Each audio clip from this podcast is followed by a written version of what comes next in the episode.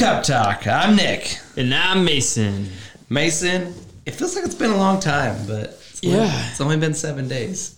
We just miss each other over a week of time. we even hung out We St. did. Patty's Day. yeah, we had some good action. Had a little shootout in Yes. the basement. St. Patty's Day shootout was awesome. It was a good time. I It almost was. lost to your daughter. it would have been a hit to the pride. yeah, Mason pulled out the win right at the last. Yeah, like the 15th round of sudden death. It- Sniped it. So who really won was was Nick for making 45 saves out of the 50 shots he took. That that's the that's the rough part about being a goalie is you never win a shootout. Like I mean, Yeah. or both goalies can't win the shootout. We play till one of the goalies loses. But if you're the only goalie, like in our case, I Yeah, lost no matter what. lose. No matter you- what. if we were playing a game of rebound, you would have won like four times over. But Yeah, dude, we were we did we did a shootout last night with uh, Yeah. Lexi's uh, friend Ash came and slept over and spent the night, and uh, we were here all day, whatever. And Kendall Kendall came over and uh, helped put up a tramp right. yesterday, and he. He, I don't know if he just hadn't seen Lexi and her friends play, but he's like, "Oh, I'll, I'll, I bet you five bucks you can't score on me," you know. And Lexi was like, "All right, Challenge accepted. yeah. So her, him and I mean her and uh, Ash were sho- shooting on him, and her friend Ash just lined him up right in the nose with the ball. Ooh, right in the nose. Oh, dude, it That's was, such a frustrating feeling. and I could hear it like just smacked his nose so hard. It was dead on, and his eyes like started watering up, and it was like, oh man, it was like like. Only like a- like a- 364 days until next season. yeah, so I felt bad. I guess he was. Uh, he, he said after, I was like, man, I totally underestimated those kids. it happens, man. That you know, you the, these kids they want to prove themselves. So yeah, you know, when adult, especially one that you know, Kendall's close family friend, he says, "Oh, I bet you can't score me." It's like, oh yeah, yeah, that fire. You lit the fire. yeah. So it was a fun. It was a fun weekend. A lot of friend, family time with with the team, and uh, yeah, it was a pretty good weekend. What about you? Did you do anything fun? uh, another great drill weekend. Another drill weekend. the Utah National Guard. My uh, Alpha Battery, the 145, my unit. We, uh, uh, you know, Friday was fun. We had a range day. Went out and uh, shot the M4. You know, did the new Army qualification.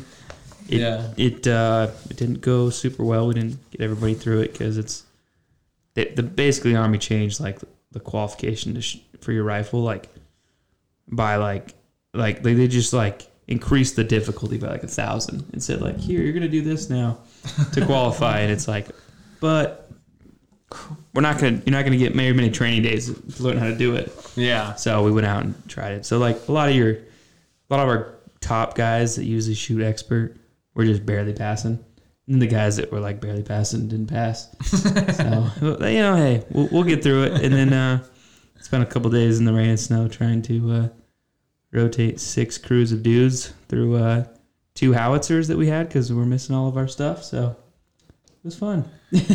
Well, it was a good weekend. Actually, so I made like the cardinal sin. Is that how you say? it? Is that the cardinal sin? Is that like your worst sin?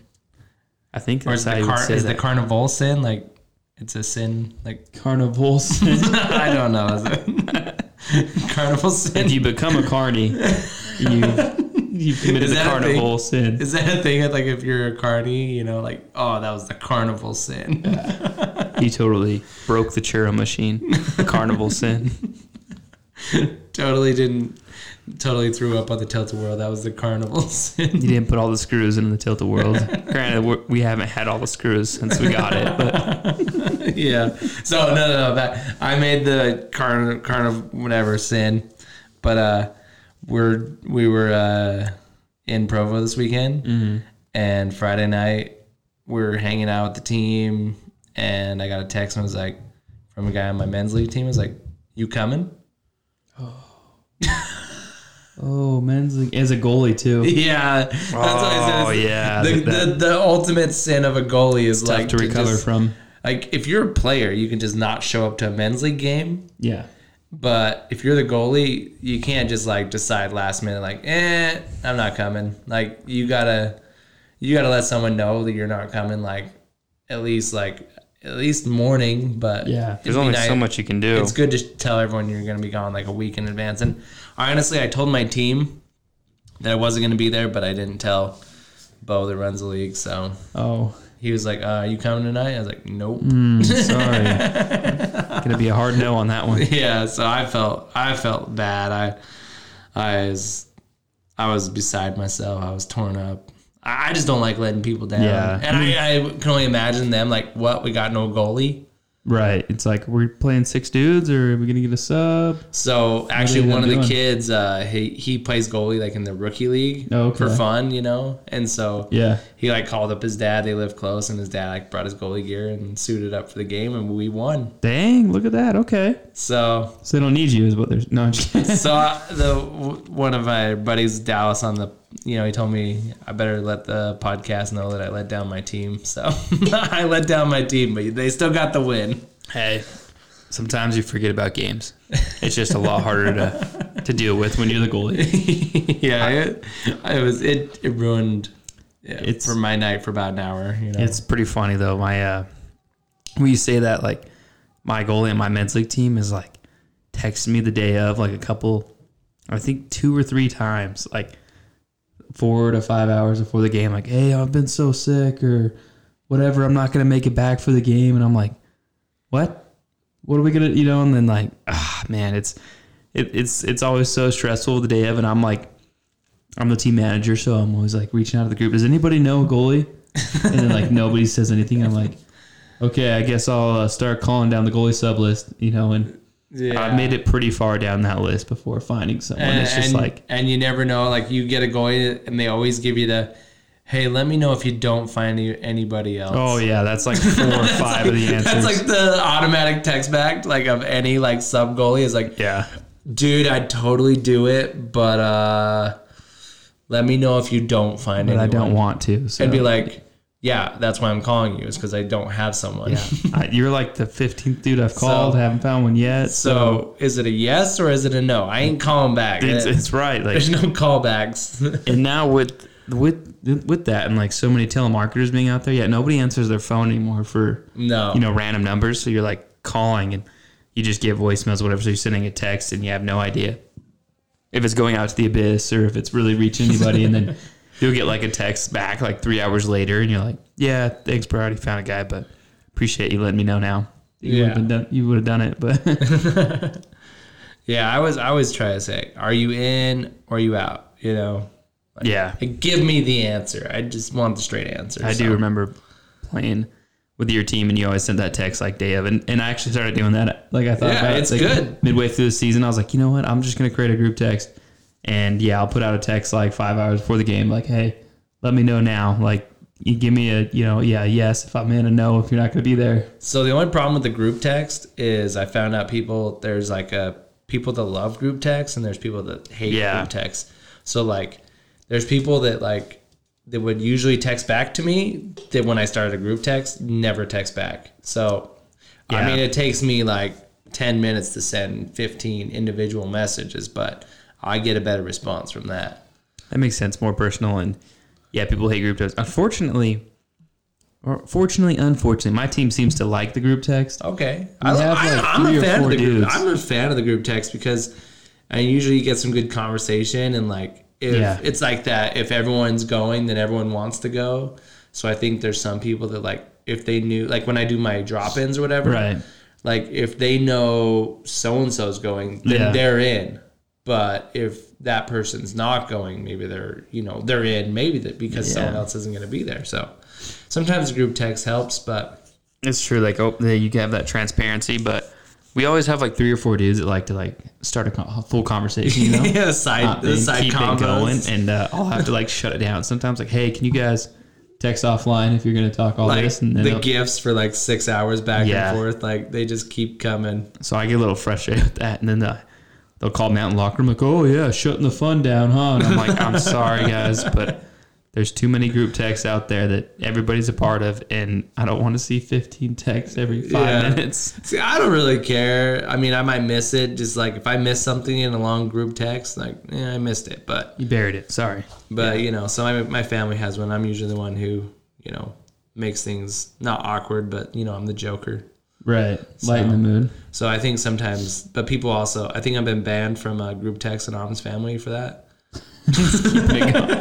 Stop. For the love, Nick. Nick Nick's been banned from group text in the in Not another meme from Autumn's Nick.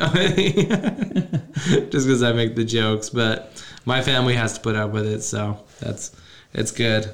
They keep me in the group text, but uh, yeah. So let's get into some hockey. So like I said, we were in Provo this last weekend, and it was a lot of fun. And I really enjoy like tournaments because of the team building stuff.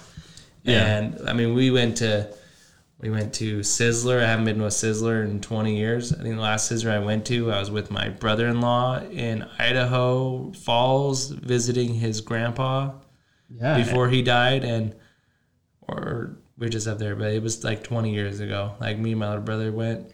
Uh, yeah. Every time I see a Sizzler going, and I feel like uh, there's still Sizzlers around. You can still eat a Sizzler. Like I, I didn't even know the drill. Like I didn't like we walked in. I didn't know you ordered when you got there. Yeah, like an order head kind of place. Or don't they have like a buffet buffet style thing, or just a salad bar? They have a salad bar, but it's a pretty ultimate. Like I got the salad bar because yeah. you know, it was just easier for me. And yeah, I was a big fan of it. It was a it was a hearty salad bar, plenty plenty of options. So They have to get up. sneeze guards up in place, you know, for going. yeah, but I don't think any sneeze guard. Yeah. I, you know, we were in the Dollar Tree the other day, and they have like the sneeze guard sitting there. You know, but like. I literally like see so many people just like look to the side and talk to somebody that yeah. eh whatever. There's only so much you can do between like when you're trying to buy something and the sales associate has a sneeze guard in front of him and you both have masks on. It's like, what? What'd you say?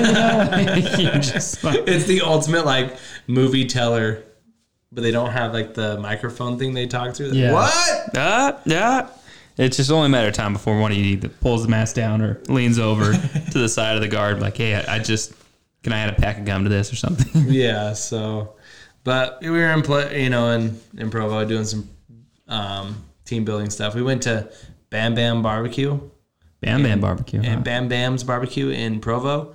Um, it looked really good. They, I, I had some potato chips. I thought they would have some pickles, but no pickles. But so Bam Bam Barbecue uh, add some more. Uh, they, they had like no, no options for you. Is what you're yeah, saying? yeah, it was all right, but Potato chips. and, yeah, they uh, had, I had some potato chips and dipped them in some barbecue sauce. I think so. Nothing that was uh, plant based friendly. No, nothing was plant based, but hey, it's all right. I was going for the for the for the group. It wasn't all about the, me, huh? I, am all there for the group. They didn't have so. any baked beans, or did they have pork in them, or something? You know what they were? They said we would have had our beans today, but we're out of beans. What? what kind of barbecue joint runs out of beans? But I think they have bacon in their beans, so Yeah. I, I don't think it really counts. But but it's apparently it's uh, started by a former BYU player, oh, really? and that's why it's called Bam Bam. So that was his nickname on the hockey team. Uh-huh. I, I saw that because it's written on the wall as you walk in in like chalk. So Oh, sweet. it was pretty cool. So yeah, we went to Bam Bam's. It was a good barbecue place. I mean, it looked like good. It smelled good. I everyone else enjoyed it thoroughly. So yeah, check that out if you're in Provo. Um, but the tourney didn't go so well for our team. Like we, it, it was a rough tournament for our DC Wind team, um, and I, I'm having a real like I don't know what to do. Is it me as a coach? Is it the organization? Is it is it just the kids don't want to win? Maybe they're not good enough. I don't know. I think our our kids are good enough. We just don't have the fire, Yeah. and we just don't have. I don't know. We have a lot of kids that really want to win, and we have some that, you know, I, I don't just know like having fun or it's and whatever. that's fine and hockey is supposed to be fun and that's what that's the most important thing but i think at some point winning kind of has to be integrated because Yeah. if winning isn't the goal then uh, i'm Why I don't. I don't want to. I don't want to be the team that shows up to every game that the other team's like, all right, this is an easy one. Yeah, it's a it's a stat booster, guys. Go out there and, Hey. and pad your stats. Yeah, and that's definitely I think what happened in our last game. Like we were down, and our team was just defeated, and like the kids on the other team were like, they were still scoring. I mean, we lost. Just rubbing it in yeah, hard. like we're already down eight to one. Then they put another one. They're like selling in front of our team. Like So like our first game, Just so no we lost class, ten to huh? one. Two games, two games we lost ten to one, which is that's tough. yeah, and we had one of our kids. There was like 30 seconds left. One of the kids scored on the team, and he like sallied in front of our bench, like down on one knee. And I had one of the kids. My like, gosh. One of the kids stood up, and he's like, "Hey," you know, like you know, get it. He looked know, at me like, like, why would you do that? Like this kid's doing what you tell us not to do when we're up. You know, and we've only been really up in a few times, but we tell the kids like, "Hey, don't don't rub it in. That's not good Yeah. sportsmanship." So this kid's doing it. He's rubbing it in our noses that you know they're scoring. They just Mm-hmm. scored their tenth goal, and the kid was like pissed, and he got up and I said, "All right, you're in," because I want to see that fire on the ice. I want kids Yeah. that hate to lose. Like, I mean, it's okay to lose, but you should never like, be like, eh, okay, we lost. Yeah, like there should be some frustration, or you should be a little mad about it. Yeah, You know, like not happy about it. Like, I mean, obviously, we're gonna move on, but I would much, I'd be much happier. Much rather would have won that game. yeah, and that's okay. I think your expectation should always be to win. Yeah, And if you don't, then that's that, and you're going to deal with that. But it's just really frustrating when that's the status quo. As right. we hope we win, you know, and it seems like that's kind of the status quo throughout the whole organization we're playing with, the DC Wind. And I don't know why that is. I don't know if it's a culture thing. I don't know if the because I mean I started looking into it and our teams got outscored. The 10U team, that's our team, we got outscored 23 to 3. That's not good. 23 to 3. That's not good. No, that's not I mean That's terrible. And that that's hard for morale. The 12U team got outscored 25 to 1. Twenty five to one. They only one scored Gino one goal. The whole we at least scored in every game. We didn't get Yeah. shut out, but still, it's not good. Um, and the other and the 14U team, they did pretty well, and they had some close ones, but they law they uh, got outscored 14 to four. So it just not fun. it's just and so when you see the horror organization like that you wonder like how are we gonna promote kids to come here i mean that's all of our good kids are leaving for other organizations and i mean there's a you've had those talks with yourself with your wife you know like should we stick it out here? Like are we or are we doing our kid or ourselves a disservice? Because i mean i'm frustrated. I i love to win. I hate losing. Right. and my wife she is in the crowd and she's very emotional and she's she's frustrated. She hates losing. And i know there's other parents. I mean other parents they hate losing too. So Yeah. so what's going to change? How would And- stop and- getting blown away? and so and like me i'm a i'm a grudge person. Like i'm not that person who wants to jump on the bandwagon of the good team Yeah. like I would rather root for my team and through the crap, you know, and all those years of like I was obviously I'm a Leafs fan, had Yeah, some you know how bad to years, and like I like to root for the Florida Panthers too. Definitely not a team that's known for winning. Not a whole lot of success in their So- existence. Yeah, so I'm I'm a grudge person, and I I'm not going anywhere. I want to stick with DC Wind. I'm gonna do some coaching recruitment. I think this summer. Oh, you know, I haven't told you, Mason, but I'm. Gonna start. You're gonna start hitting it hard. yeah, you know, I'm gonna get you to get your USA hockey stuff this weekend. Just like get an email like, "Oh yeah, your profile's created, ready to go." yeah, Or a text. I'm like, Oh. "Wait, what?" yeah, Mason. I'm gonna I'm gonna try and You can sweeten the pot, you know. lure him in. You know, Mason, we got a tracksuit for you. We got the jacket. we'll get you a jacket. DC Wind. Coach right. Mason. Yeah, and, and I got no problem with coaches that are there to just you know help kids along in any way they can, and that's Yeah. and that's good. You need those coaches because definitely, I do not think there can ever be enough coaches at a practice. Um, but maybe have a couple more that know and can point out things they know that kids are doing. Like, I mean, it's little things like kids holding their stick right, moving Yeah, their keeping it on the ice. keeping it on the ice. Like big thing I'm with is like kids like glue their top hand to their chest and they just never move it away from their chest, and so Yeah. they just they're when they pass they're shooting it, you know, and they're not getting that good pass. Yeah. So just more coaches that can notice those things and help out at practice to kind of fix that. Yeah, the fundamentals, and then just yeah, the little attention to detail things. I think it's a lot. It's hard to get young kids to to know how to do the the simple things as far as just like breaking the puck out and staying together as a team, you know, and not leaving your defenseman high and dry way Yeah. back behind the net or something. And Yeah, Yeah. and and hockey is a game that evolves and it changes so quickly Yeah. that you gotta evolve and you know adapt really quickly. So, and I talk to a lot of coaches, other coaches. I talk to a lot of parents, and I'm like, why are kids leaving our organization and going other places? Why are these all these other organizations so much better than us? Yeah. and all of them basically tell us well it's because they that team gets two practices a week that team gets more ice time that team gets more ice time that team gets more ice time. So why don't we get more ice time? And it's just not available to us. Yeah. and so DC Wind they they put a lot of pressure on like hey let's let's invite more players let's you know let's grow the game. But if we added 100 players you know this next week for next year then we would just have two teams with 50 more players on them like there's Yeah. no more ice for more teams if we could if we could have 15 teams we wouldn't because there's no ice time so Yeah. if if ice time's the problem, and that's why we can't be better as a team, we're not going to be able to grow our program. We're not going to get anybody to jump on. Like, hey, want to go play for the DC Wind? You get less ice time, and they're not as good. Yeah. So what's the sale here? There is none. Yeah. I mean, it's a little bit cheaper if you're just looking for a cheaper, you know. I mean, yeah. But I mean, I'll, I want to keep the price down. I would be willing to do fundraisers every other week. I'd get the bake sale out. I don't care. Yeah. Whatever we gotta do. Brownies. Like, yeah, I'm all for Send fundraising. I to think it's so much fun fundraising because it gets kids out there and working for the money that I think it's good for kids to like earn money to like pay for their sports. Yeah, Not to- that you can't afford as a team, but to really earn your spot, you know, too. Like I remember growing up and kids were like sending thank you cards to people that helped them, you know, pay their dues and like fundraising. And it's like that's a lot of work you're putting in at a young age. I think it, it builds a good work ethic. yeah, when they say like a, it takes a village to raise a kid, like that's Yeah. true. Like I mean, the more people and the more people you ask for money to fundraise, that person is now invested in your youth hockey career, so to say. Yeah. And they're gonna ask you, "Oh, how was your game?" Yeah. and you're gonna and then you're growing the sport on a whole nother level of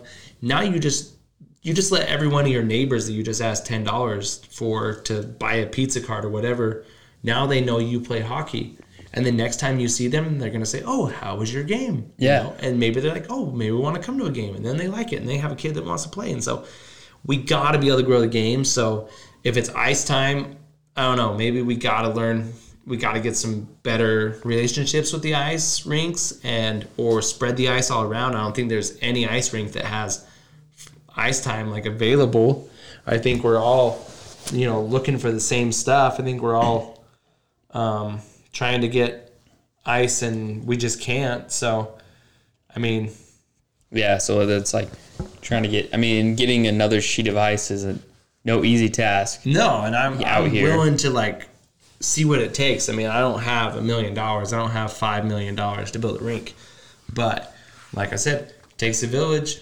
Yeah. Maybe we need a new ice sheet. I mean, the last rink was built like 2006 or something, and that was Logan. Out- And then we have Weber County got an extra yeah, ice yeah, sheet they did add another like sheet, five years ago.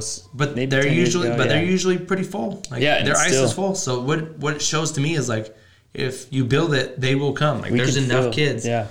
So, and like it's hard for me to say, okay, I want to grow the game and bring people to the game when all it's doing is cutting down ice time for the kids that are already there.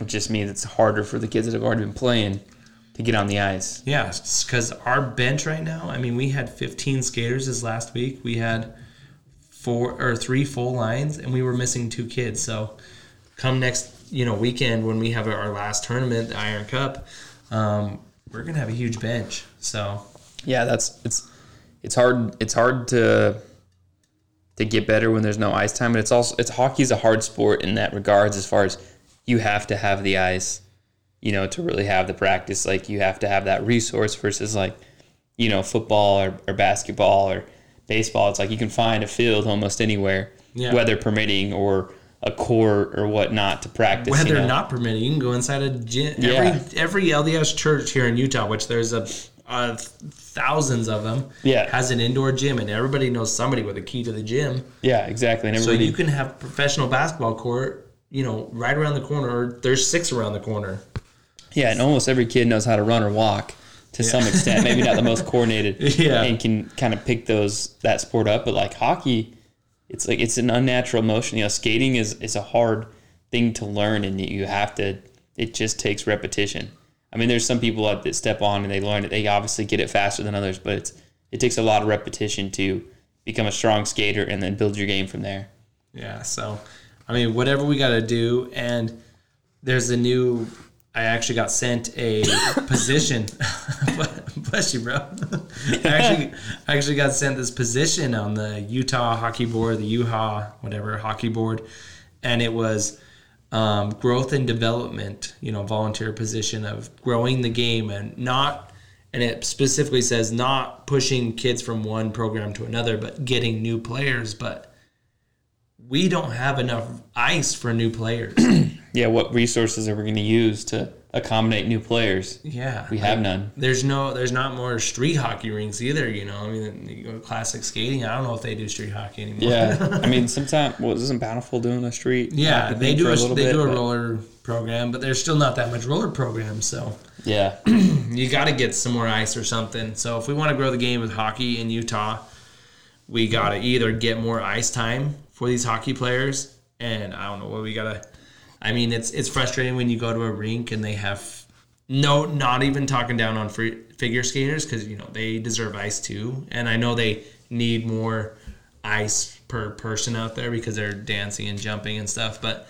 You go there and they have freestyle for four hours. And Oh, they- yeah. And there's three kids out there or five, you know, and it's like, but there's a hundred hockey players that would love to have an hour extra a week. or like know? split that ice with a you know half and half or something. Even though it's kind of hard. It to would be kind of hard. You don't want to hit Yeah, a figure pucks skater with a flying puck, and- and gear, but- well, just cut the time in half. Yeah, because I remember that when I was a, a supervisor at the Acord. Yeah, we'd have like two or three back to back freestyle sessions or like freestyle and then the figure skating like practice for the little club team, you know, and it's like in that total two to three hour time span, like I really didn't even have to zam the ice. Like I didn't even have to get the Zamboni on there.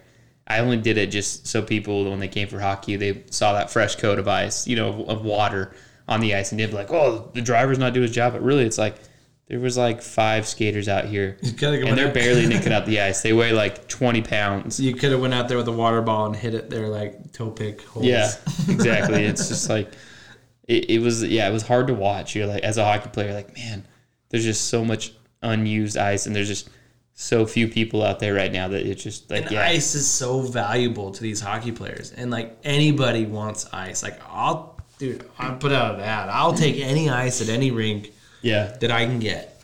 yeah. whatever time slots available. Yeah, because I just love to play hockey, and I got a bunch of guys that just love to play hockey, and we love to just you know shoot the puck, play whatever. I want to get the kids out there more. Like I'm all for.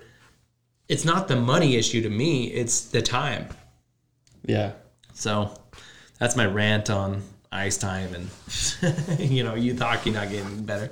But hey, let's uh, recognize the winners of the. It's like the WRHL, which is you know the the basically the playoffs for the Utah youth hockey. But um, in the 14U national division, the Provo team won. In the 14U American division, Park City won.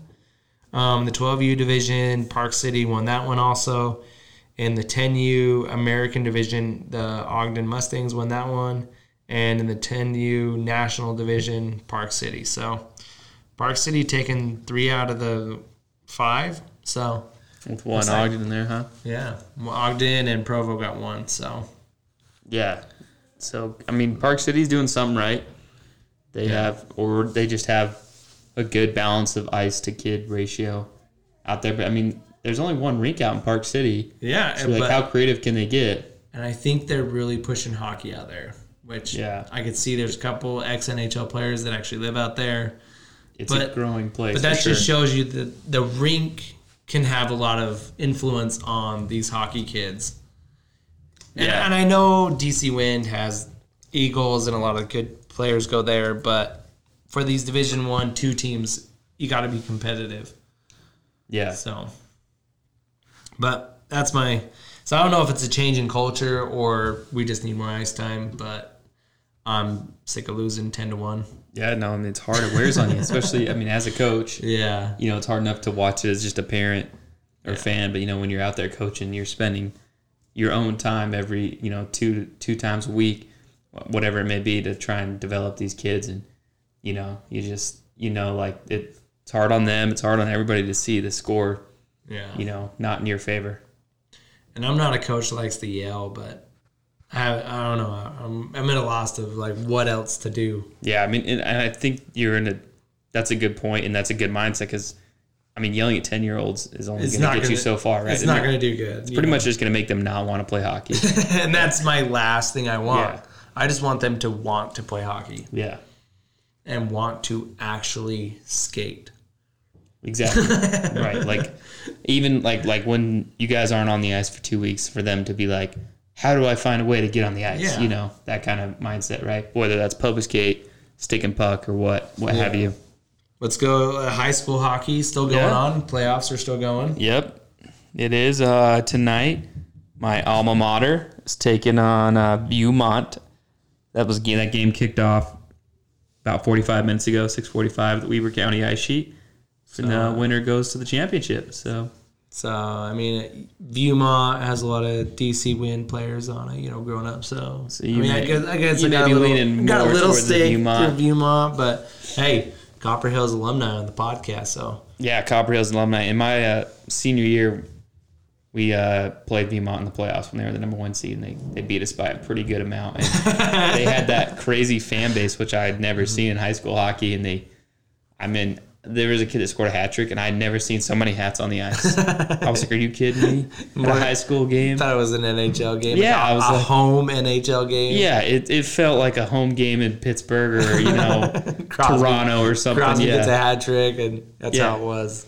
I was just like, it took. I can't even remember how long it took to clean that up so we could continue the game. I was just like, wow. The Zam driver's like, "What do we do? We, Yeah. we clean them up, or, yeah, or is it just like the refs walking around or skating around picking up hats for throw twenty? Do we minutes? send the concession stand employee out there to slip and fall?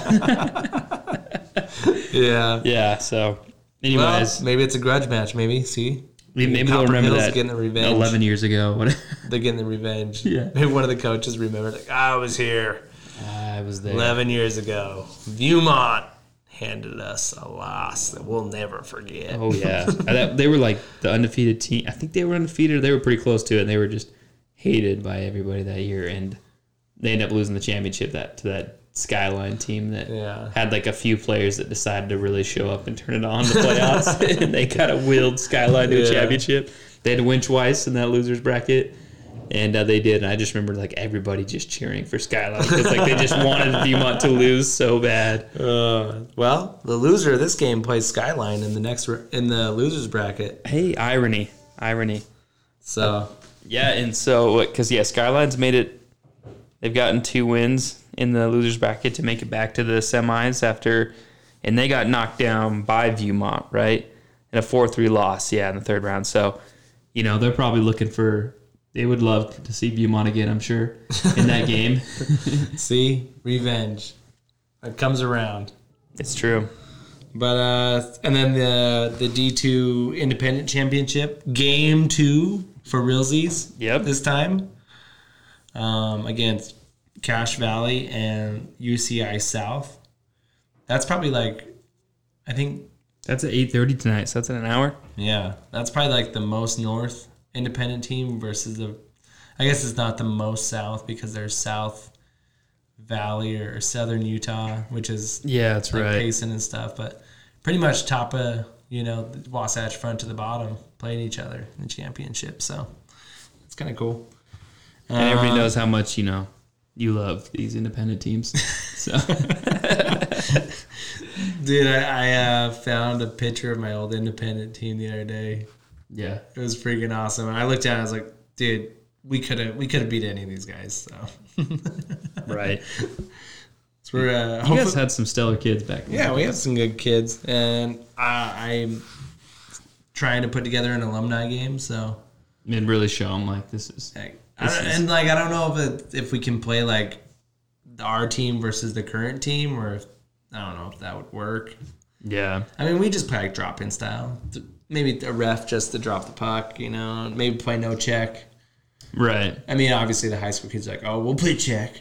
Yeah. no, but the, the rest of us are like, oh, I'm gonna break a hit, man. Yeah, and I gotta you work tomorrow. And honestly, the older guys probably could throw a hit with their weight, you know, a lot harder than these, you know. Oh yeah, I'm, I mean that's where I'm at. Like I, I know I could probably easily throw a good check on the majority of these high school kids, but the one time those kids line me up Uh, and get me, like I'm feeling it the next day, rather than probably the day after too.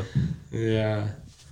But yeah, I, I hope it happens. So uh, DCI, we're uh, coming from you for you, or or maybe it'll just be an alumni versus alumni game, and that'd be fun too. Just Dude, to get old the man's versus get old the- man, yeah. get the old crew together and a couple of the other old guys that played, you know, Benny and stuff. Yeah, your brother Benny and, and all the all the good OGs. That would be My, fun. my two nephews. The DCI So- drop in. We've had a lot of people on the DCI team, so. Yeah. But uh, so that's all. I mean, high school hockey's about wrapped up.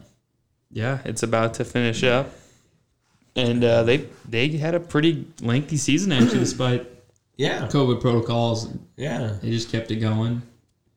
I think it's uh, good. I think it's good that they kept it going and they got as many games and let these kids play. I think it's good for the kids, especially the seniors, that this was it. Yeah. I mean, feel bad for those Farmington kids still that. Oh my gosh, man! Yeah, they didn't get to have a, a big didn't get to play in the All Star game because of their fans, and they also didn't win Yeah. the championship. I mean, imagine losing the championship last year, losing both games this year, and then being told you can't be in the All Star game because your your fans are too cool. by the way, your your fans, your your your, your friends were too mean or too rowdy at the game, Yeah. so we're gonna punish you. Damn you for having a supportive friends and family. Yeah, what were you thinking? Trying to make people support your hockey team? oh, no, I still feel bad for those guys. So, Yeah. so uh, I mean, I guess talk a little juniors. It's it's pretty much over. So Yeah, it. I mean, the other two of the three teams in Utah were done yeah, last weekend or, or the outlier, the outliers moved on out of that division to play in the the finals. in the Nationals for the USPHL Premier League that they play in. So that was kind of neat. And they got one win in their three. They played three games, right? They Yep. They got one win, which hey, that's still good on that national level. Yeah, and their their first loss, four to seven to the Charlotte Rush. Um, that was the eventual champion. Hey, so four to seven against the eventual championship. I mean, that's competitive. Yeah, so I mean, it, it they weren't too far away. The the gap wasn't that significant Yeah. um, for them to be up there or you know potentially in the national championship. And uh, there, one of their players, Luke Volkman, had a hat trick in that game. So good on them. And then they they got the dub. Yeah, the last game, two one against the Chicago Chicago Cougars.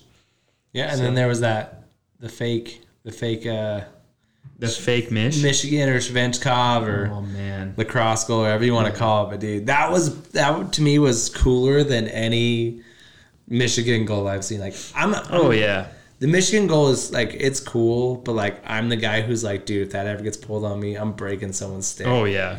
One time we were at uh, drop-ins in Ogden, and there was this kid, and he was kind of like that guy who got in hockey like later in life, but he was there at every like you know public skate, and he was Oh, there at every just. So, try- like, try he was hard. getting better, and he had friends that you know played high school and ended up playing college, but and so he like he sucked, but he was cool, and he got better. He did. But he was that guy who like just like waxed up his stick, so like he just literally had to like it was like he had bubble gum all over it, and all he had to do was like touch Yeah. the puck and it like magnetized to his stick, and he always did it, like just stick it on his stick and just start you know throwing it back and A forth. Robbie Shrimp trying to just play the Yeah. cross with it. So I was like uh, playing player, and I was like, Benny was there. I think Cody was there, and I was like, dude, if he tries that on me, I'm going gonna- down. I'm and dude, I he tried it. I was and I just slashed his stick as hard as I could. Just like I was just like, I'm sick of this. Like it's Yeah. it's cool if you're gonna like just do it, but like like to Come like on. to do it center ice and then like lacrosse it all the way into the net. You know, that's just way too much. wasting everybody's time. Yeah, so I I chopped his stick so hard, and then his buddy like just wrecked me in the corner. his guardian angel. Was guardian angel. You, how dare you touch our Michigan yeah. double-sided tape uh, friend that can just lift the puck up on will at will. It wasn't even skill. It was just that he just had so much wax on his stick that it just stuck. Right. I mean, you're not using.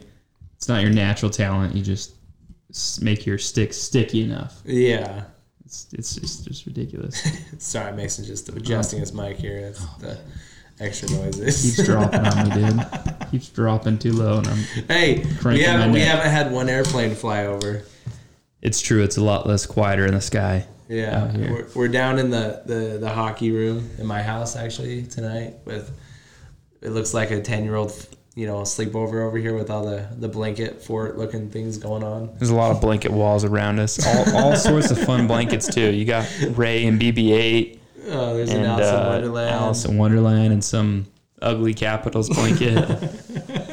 if my kids came down right now they'd be like oh dad it looks awesome down here don't let don't change it Can we sleep right here? can we sleep down here yeah I did tell Lexi, I was like, hey, maybe next weekend we can have all the girls over for a sleepover, you know, and we'll do it in this room. Yeah, As you can see, I got to put that TV up over there on that wall. So that'd be cool. They can have that. They, they'll probably be just shooting all night, playing Yeah, hockey. That's fine with me. So this room's for. So. Exactly. But back to what we're talking. Um. So yeah, uh, the Rush. The no, yeah, no. no, What's what's their names? The- Yeah, Charlotte Rush, Oh, Charlotte Rush. Okay. Big um, Michigan. They won the championship against Charleston Colonials, which is uh yeah a kind of fun name. I almost like wonder if is that a questionable name right now, being called the Colonials. Yeah. But it's, it's a good six five win, so So they, they high def- scoring game. Yeah. So and it was competitive. So that's what you want. Um. Then jump over. Let's go college. I mean, there was there was actually some college hockey. College hockey in Utah. is back It's back for the Again. final. What did they say for the final tour? What did they call it? What- Oh yeah, I don't know. What, I can't remember what they said, the final tour. but yeah, Utah State, who's uh, been the most creative team of the Utah college teams this year, trying to get games, definitely. and they've gotten, you know, bailed on a couple times, but I like to think that they they had their four games against BYU and went 0 and 4, and they're like, oh, we're not having a, a you know a defeated season. I We're the flip side of that, BYU is like, we can have an undefeated season. Let's just stop we're now. done. We're done. Yeah. Four, we're undefeated. We're done. Utah State's like, hey, we ain't going out like that. No, heck no. And so they're calling Montana schools. They get, they probably called up Weber State and said, "We'll pay for you guys to have ice." Yeah, exactly. I mean, how, how bad are you jumping at the bit to have a game? What do we got to do to get you down here? yeah, we don't care who you bring. Just bring a squad. We just want to play somebody. And I bet that rowdy fan base up there in Logan was super happy about a 6 1 W Yeah, on our, Friday. and our boy Hunter Doyle, Yeah, a four pointer.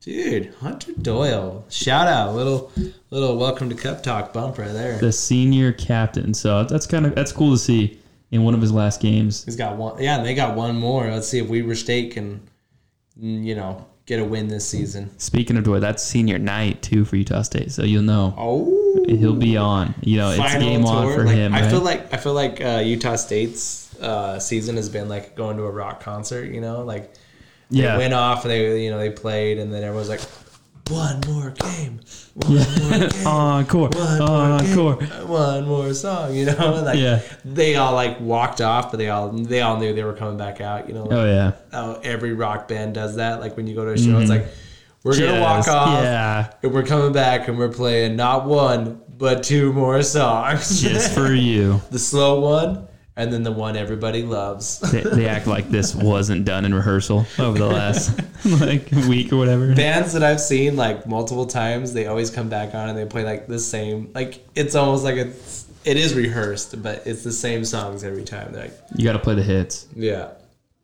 So you come out, play the slow song, and then you play the one that you know the party song, or the one that everyone loves sing It just to. goes out in style. And then some bands even throw in that third song, you know, two that are just they do every show, and then the one that they And then it's like number four. If, if they're thinking number four, everybody's like, oh, well, actually, I do got to get home and pick up the kids, or, you know, I got to work tomorrow. So Yeah. the encore was great, but Yeah.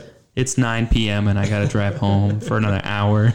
yeah. But that's that's Utah State. This you know, yeah. I, hope. Hey, I'm telling you, we should maybe go to the game for I, free. I would be down. April second.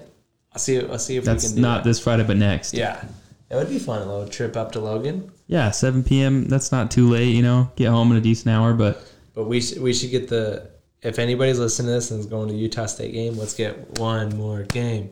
One more game right at the end of the game. yeah, or just right before they come out because this is already the encore. yeah, like as they're about to like do their senior yeah, ceremony or whatever. yeah, yeah.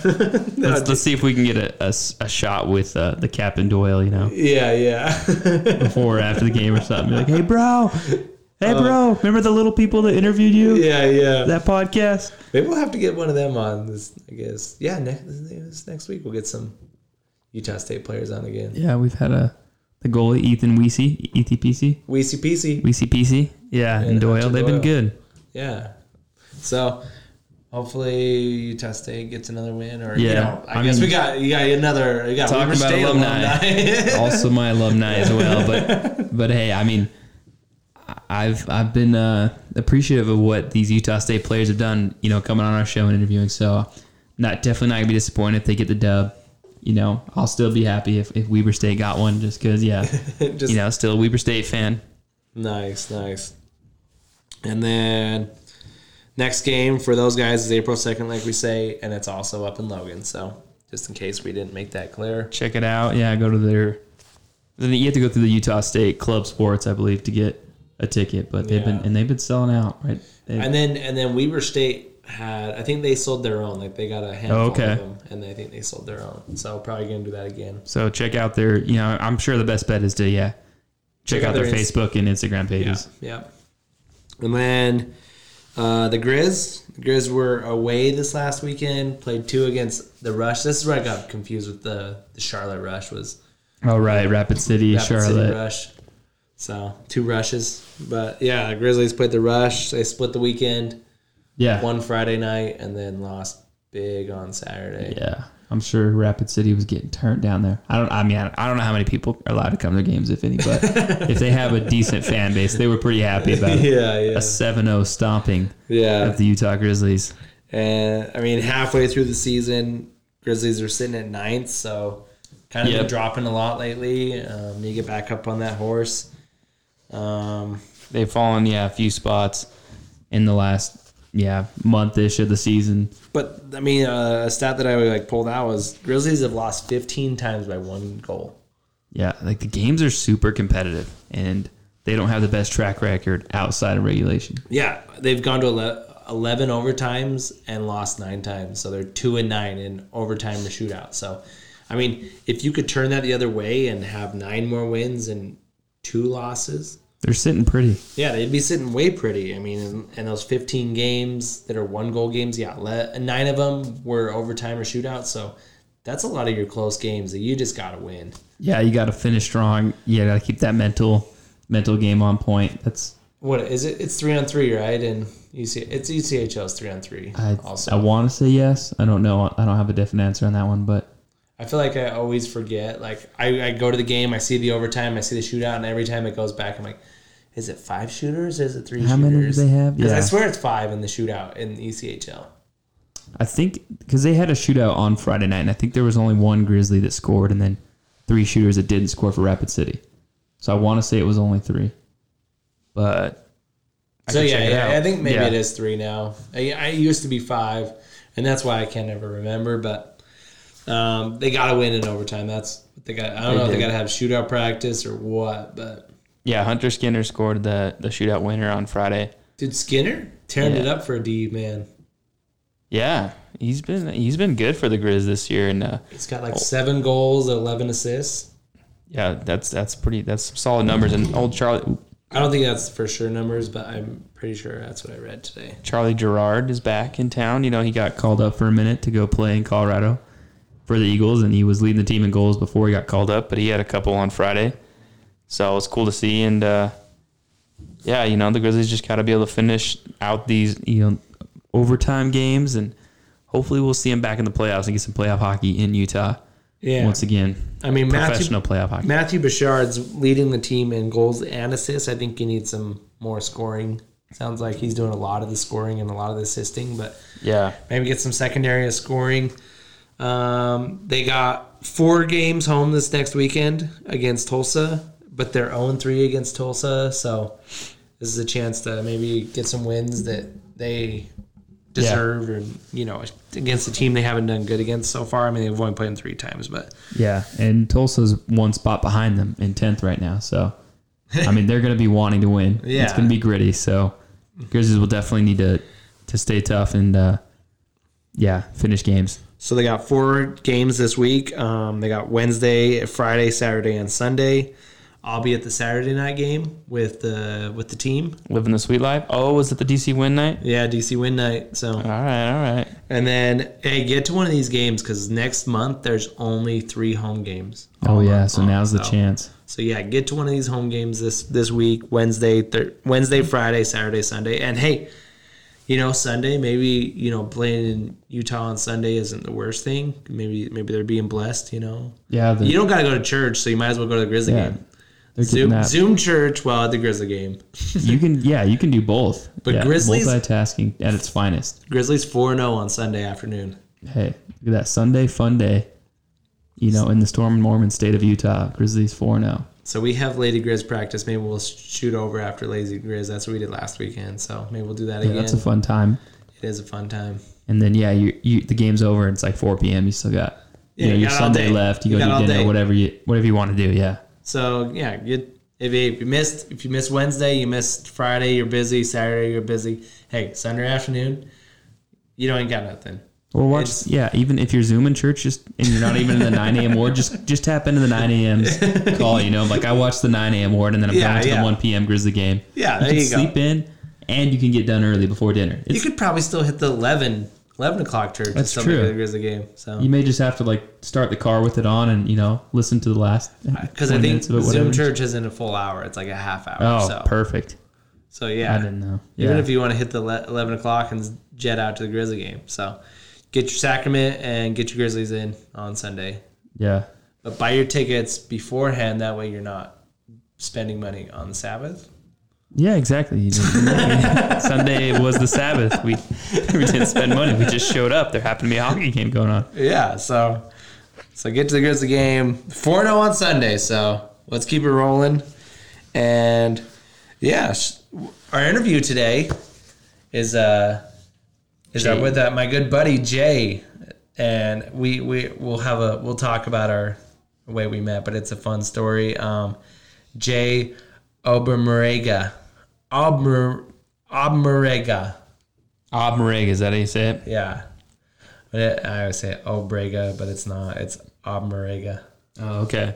So, all right, let's go to that interview right now. All right, let's do it. This episode of Welcome to Cup Talk is brought to you by Timberline Roofing. There's nothing harder on a roof than wind. Slowly over time, it weakens your shingles, causing them to curl, tear, and fall off your roof. Missing shingles will eventually lead to roof leaks that will damage the interior of your home. That's why Timberline Roofing comes in. A family owned operated company, Timberline Roofing gives you a 100% guarantee on service and repair and replacements. Give Jay at Timberline Roofing a call at 435 757 2282 for a free estimate, and Jay will take care of you. I promise you. Also, mention Welcome to Cup Talk for $500 off an estimate on your roof. Be sure to check him out. A good follower of the podcast and our lovely interview today. Jay does has a great thing going down there. So uh, if you have any roofing needs, Timberline. Timberline Roofing. All right, today on the show we got my good buddy Jay Amurga. He uh, grew up playing in the Junior Sharks organization out in San Jose, and also attended Athol Murray College of Notre Dame of Saskatchewan. And Jay, how's it going tonight? Hey boys, doing fine. How are you guys? Oh, we're just fantastic. I mean, Just well, chopping it up on another Monday night. it's another episode of Cup Talk. so, where where you at tonight? Uh, I'm just hanging out in my hotel here in Price, Utah. I'm in down in Price uh, Tuesday through Saturday, just slanging roofs. Wow, the lovely Price, Utah. for the sponsor of this interview, Timberline Roofing. That's actually how we met, and I mean, I, I get a call from Autumn saying there's a guy at the door and he's a big hockey fan. you should get home and talk to him. He's got lots of good stories. But uh, let's let's hear your take on how we met.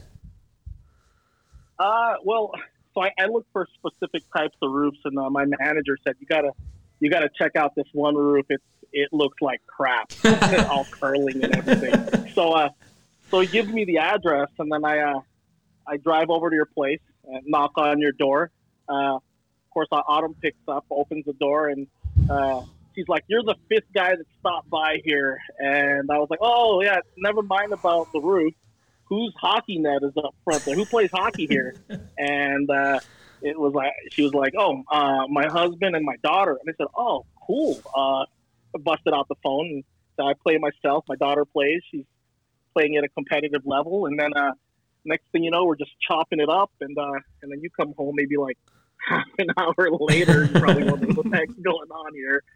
So Yeah, we, Yeah. we we ended up talking hockey for like two hours, and then at the end of the night, we're like, "Oh yeah, we gotta we gotta get this roof stuff done too." So Did you guys end up going with Jay for that? we did, yeah. So Jay helped us out, go through the insurance with our roof, and it was awesome. So props out to Jay. I mean, I've had a lot of people, and I've tried to do the insurance thing with the roofing, and I've never been able to like get anyone to give me the time of day. But Jay got it done. He got the insurance on board, and yeah, as you can see, I mean, as you saw when you're coming in, my roof looks it's new. You can play hockey on that thing now. It's, it's intact. Definitely don't got any leaks or cracks or uh, curled shingles anymore. So thanks, Jay, for that help. But hey, I'm more happy that I got a good hockey friend out of it. It's kind of weird how you always, you know, these hockey friends you have throughout your life and how you met. You know, Yeah, it's a it's a I mean a, a you know a smaller population out here in Utah. So you every time you meet a big hockey fan or hockey player, you know you you try and get that keep you know expand your little fraternity of hockey boys out in here. So that's cool. That's a cool story. Oh, absolutely, absolutely. It's uh, anytime I see uh, even a bumper sticker or something, I get super excited, Right. Especially out here. yeah. So so how did you make it to Utah? I mean, started in. You know, you played all Oh, over the place, and let, let's hear how you got back to Utah. Since you know we're a Utah podcast, uh, let's find out how this great hockey player made it back to Utah. Uh, so I was uh, I was at Notre Dame uh, playing, and then I uh, went to Ontario to play junior hockey. And at the time, so I'm 43, so this is uh, back in the 90s. Uh, Ontario had a, a thing called OAC. So in order to to graduate high school and go on to college, you had to do a grade 13. Oh and boy. that's it was the only yeah, it was the only province that did that. And I was like, the heck with that. I'm not going back for a grade 13. So I transferred back to Notre Dame uh, in uh, Saskatchewan, uh, played my final year there, and then I uh, went off to Briarcrest in Saskatchewan and played. Uh, you know, didn't really get much playing time. It was rough. Uh, there's no such thing as NCAA eligibility there, so a lot of the guys come from major junior programs. And uh, the following year, I just kind of found myself, all right, I'm not going to make this team. It's not going to work out. So I transferred to another college in Winnipeg at uh, CMU, and uh, eh, I kind of got involved in partying a little bit and uh, not going to class. Naturally. So got into uh, academic probation. Uh, that summer, I was working at a hockey camp in Minnesota, and uh, there was a there was a guy there from Utah uh, named Barry Egan. He started a program out in Salt Lake called uh, the WAMAHA, Wasatch Amateur Hockey Association. I'm not sure if it exists anymore, but he Yeah. moved out east, I mean, and the- uh, yeah, the he, yeah, that that the, the So, junior uh, Grizzlies are still around. I'm not sure if they still call it Mama, but yeah, the organization, yeah, it still exists in some facets. so I uh, ended up. He asked me to come out and help uh, instruct this program during the summer, and uh, so I lived at his house. Moved out to Salt Lake just for a few. I was just planning on going for a few months, and uh, there I uh, ended up running a camp in Ogden uh, with Northern Sports Management, and that's when I ran into people from good old Weber State, and uh, I had no go. intention of going there. uh, didn't know anything about it. Uh, but uh, Coach uh, Rob Larson, uh, he kept in touch with me. I went back to Winnipeg. I kind of figured out that, uh, yeah, it wasn't happening. Uh, it wasn't wasn't going to happen. So I uh, transferred. Well, went, headed after seven years in Canada, he- headed back to uh, the U.S. Ended up in Ogden, and uh, man, the, the ACHA back then compared to now was was uh, it was challenging. It was uh, in order to make the team back then, there were, there were guys that like literally couldn't like you would make the team if you can stop in both directions. so the skills Sounds yeah, like skills high school really hockey. varied. Yeah, yeah. It was. I think it was uh, 2000 and yeah, 2001, and uh, yeah, when the season first started, actually, I was on I was on the ice for practice at Weber uh, when 9/11 happened, and uh, Oh wow. yeah, it was it was crazy. A practice stopped and everything, and we I think we were at that time we were the only team in the league where we had guys from everywhere, so we just kind of just walked through everybody. It wasn't it wasn't even a competition, and uh, uh, the so I was there for a year, and then the following year they opened up the rink in Logan, and uh, we played up there because usually uh, Utah State had uh, had their guys come down because they didn't have their own rink, so they practiced in Ogden. And the first game out there, I was like, "Oh my gosh, they got fans!" And, Yeah. even back was, then uh, Utah State time- got good turnouts, huh? Oh yeah, it was I was it was it was crazy, and uh, I had joined a fraternity. I was doing all the things in college that I, I didn't do. Like I think I have a record for playing for four different colleges. It was you know just bouncing around. Not, no, no intention to really graduate. I just wanted to keep playing as long as I could, and uh, College hockey drifter. transferring. yeah, call, yeah, ACHA college hockey drifter, just trying to live the dream a little bit longer. live the dream just a little bit longer. And That's then, what we're uh, all doing. right. We're all trying to live that dream in some way. yeah. So uh, pretty much that's it. I uh, I uh, left, moved to Florida for a little bit.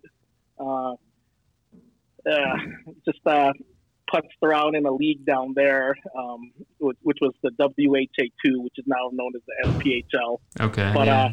Uh, there were there were problems. They, they weren't paying guys and stuff. So I came back to Utah, and uh, at the time, uh, gosh, it just uh, the recession happened and all of that. 2008. So there's no way I was moving back to the Bay Area. Uh, moved to Seattle for a couple of years.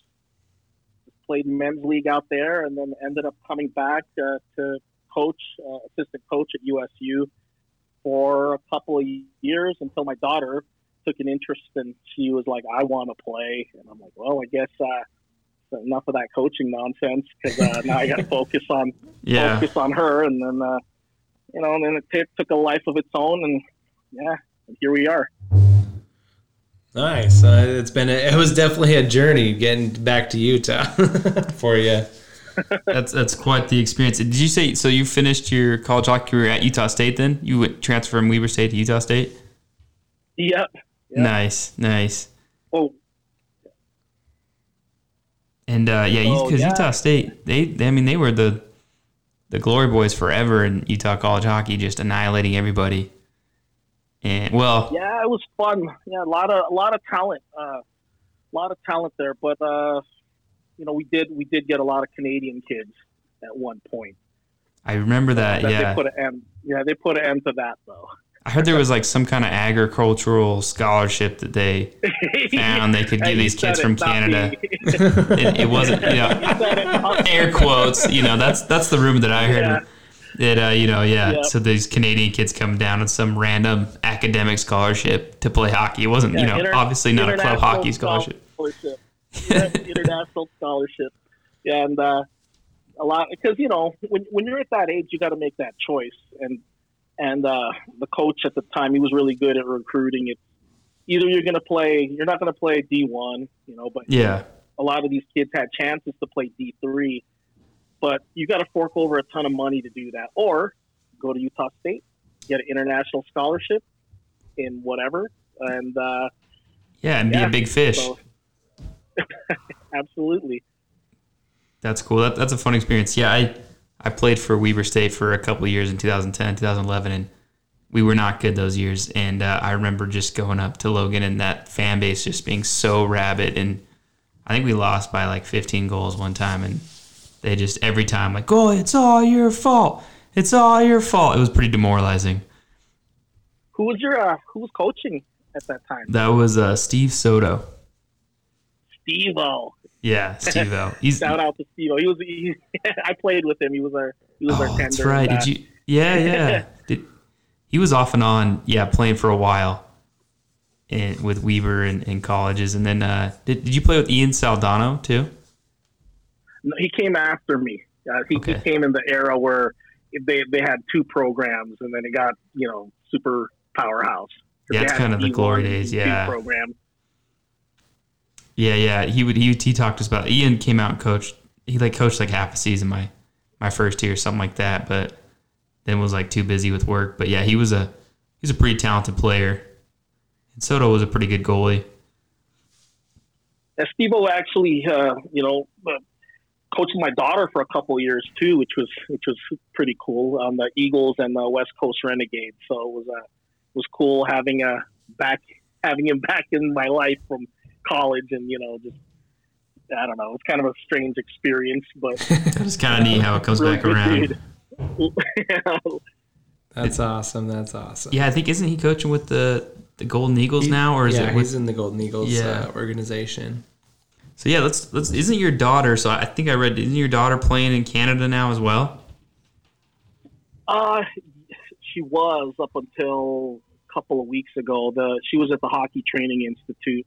Also, full circle. Uh, the uh, the uh, head coach and the uh, founder pro of that program in uh, uh, Barrie, Ontario, Jenya Feldman. Uh, I played with him in the '90s as well, and he brought Victoria out there. Um, she was really one of the younger girls, but he couldn't get his Russian and European players back due to COVID. But the issue that we had um, was because Canada's so strict with COVID, they just kept shutting down the rinks and. You know, they had to run around, find ice time, and like outdoor, like a lot of outdoor Oh, okay. stuff. So it was kind of like developing a Cuban baseball player to try and make it something. You got you got the talent there for all the girls, but they're not getting seen. So uh, now it feels like uh, kind of kicking ourselves a little bit, only because when you watch the Lady Grizz and how far they're going, we're like, gosh, Yeah, they they just they just won it's another they just won another Oh, yeah, um, they- tournament this last weekend. And yeah, didn't aren't they going to nationals or did they already? Yeah. Yeah. yeah, they're headed they're headed to nationals.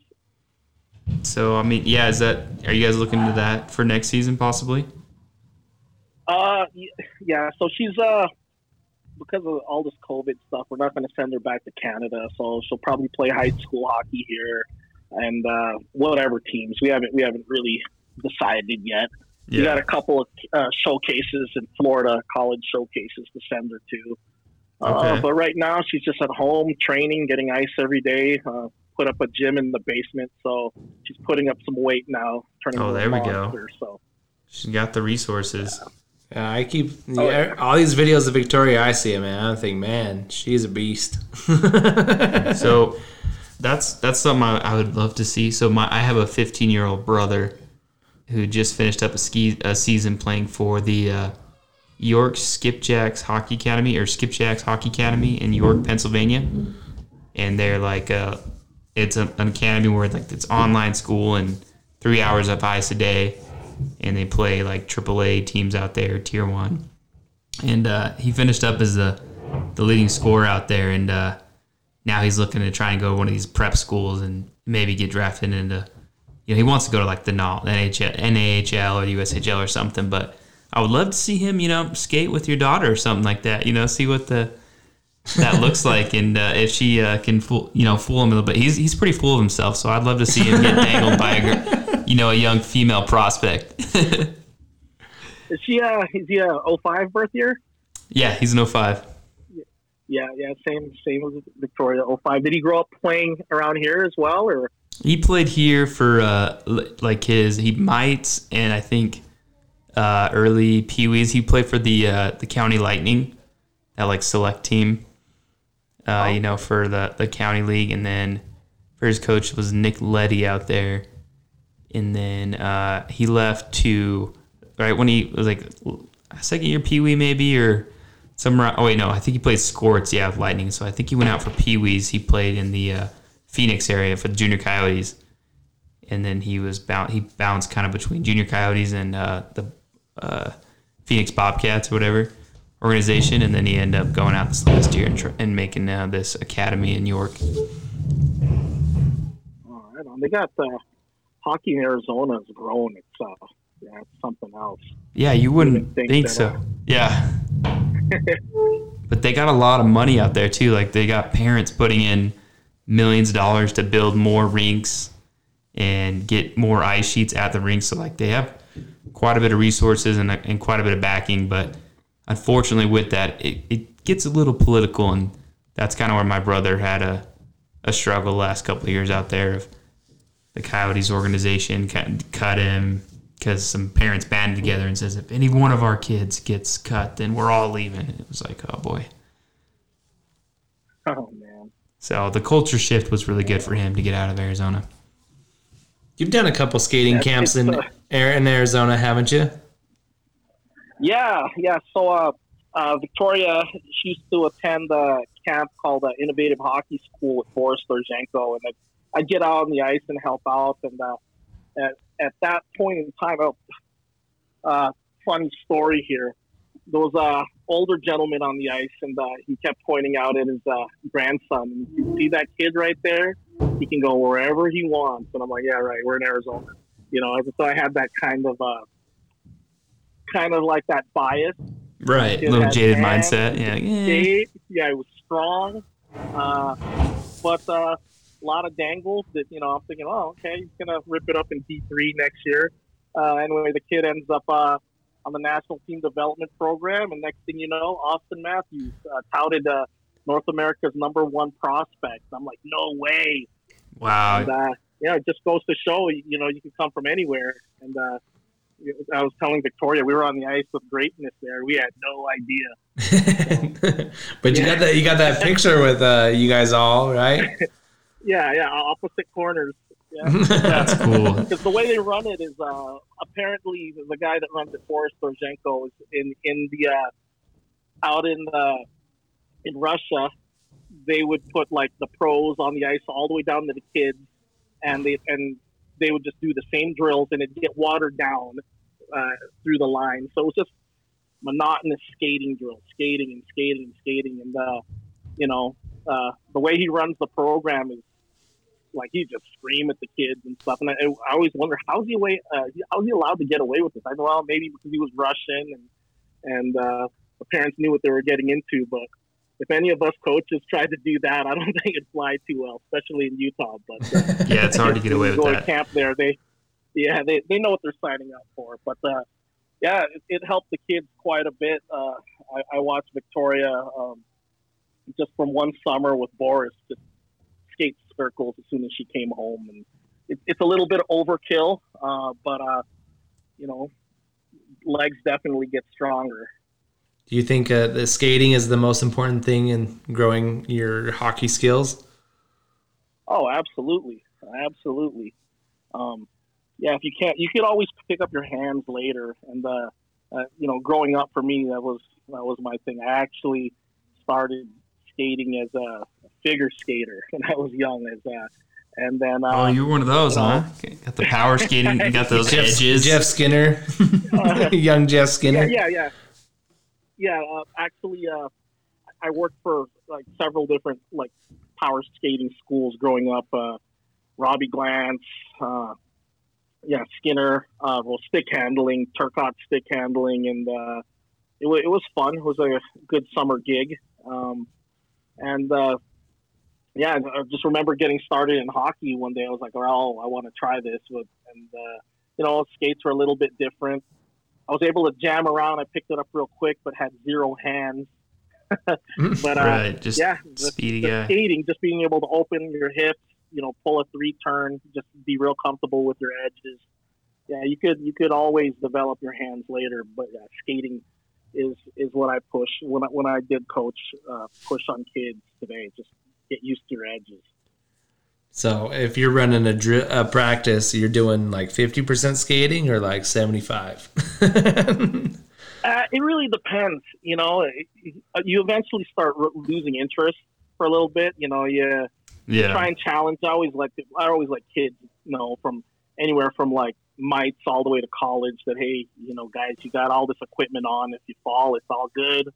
You know, we're just trying to push the comfort zone here. And uh, I think one of the issues now with kids and players in general they lace their skates all the way to the top hole. Um, one thing that we learned from Boris and also uh, with Robby Glantz, uh, Laura Stamm power skating, skip that top hole. It's, it's not going to feel right at first, and uh, but you get a little bit more flex. You see guys like uh, MacKinnon and uh, and uh, and Connor McDavid and stuff. They the reason why they could jam that way is that forward flex in their skate, and now it's like the way skates are formed.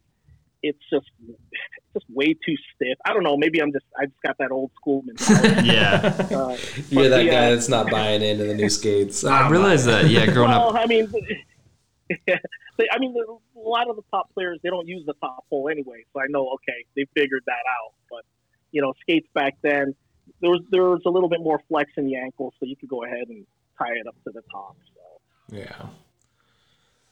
Yeah, it it it, it kind of breeds that weak ankle mentality or weak ankles when you have it, you know, tied all the way to the top, and then you tie the lace around your ankle, and then some people even go farther than that and clear tape it up. It's like, yeah, it's, I mean, well, the way it is, it, I mean, we, we use the term. I mean, everyone hockey players we use the term benders. Yeah. But the way skates are made now, you, you can't really be a bender anymore because that that's a combat move.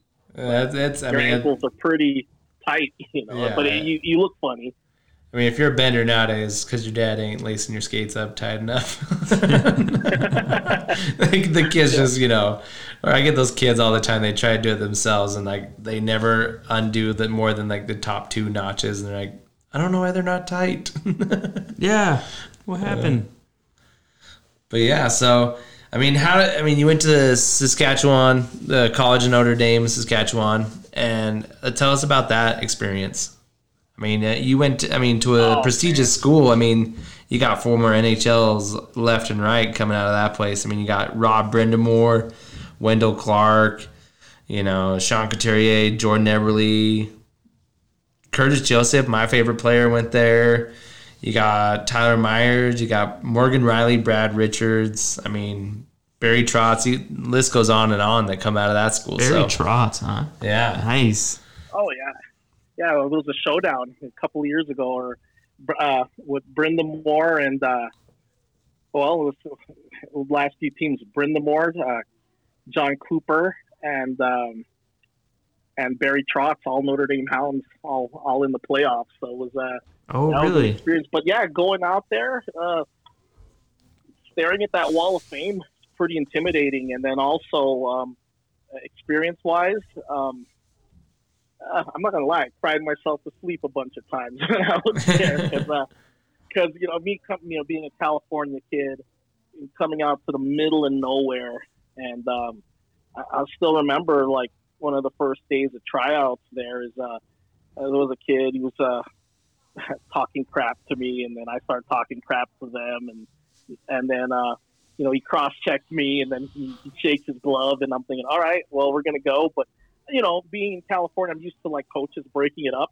and uh, all of a sudden practice stopped, and he said, uh, "You guys gonna just stare at each other, or are you gonna you gonna perform a dance for us, and then uh, let's continue on with practice?" So he just nonchalantly dropped his gloves, and I'm like, "Holy crap! All right, what's the?" We're in it now. And they really got in the fight, and I just got cool. Just- and I had to just pick my helmet up. I went to the bench. I, I didn't want anyone to see me whimpering and stuff. So I had to go down the, the hallway and cry my eyes out real quick.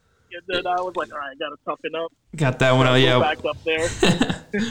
Welcome to Canada, sunshine. yeah. but at the same time, I couldn't go back home. I, I was like, well, oh yeah. I had talked too much crap to my old teammates. Uh, I'm, I'm moving on to greener pastures. And that was the last thing that fried me. I can't, can't go back to San Jose and say, hi, guys.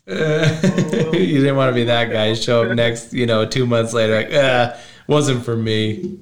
Got wrecked in a couple fights. Oh, yeah. Uh, you know, I, I didn't like the team. I was too good for it.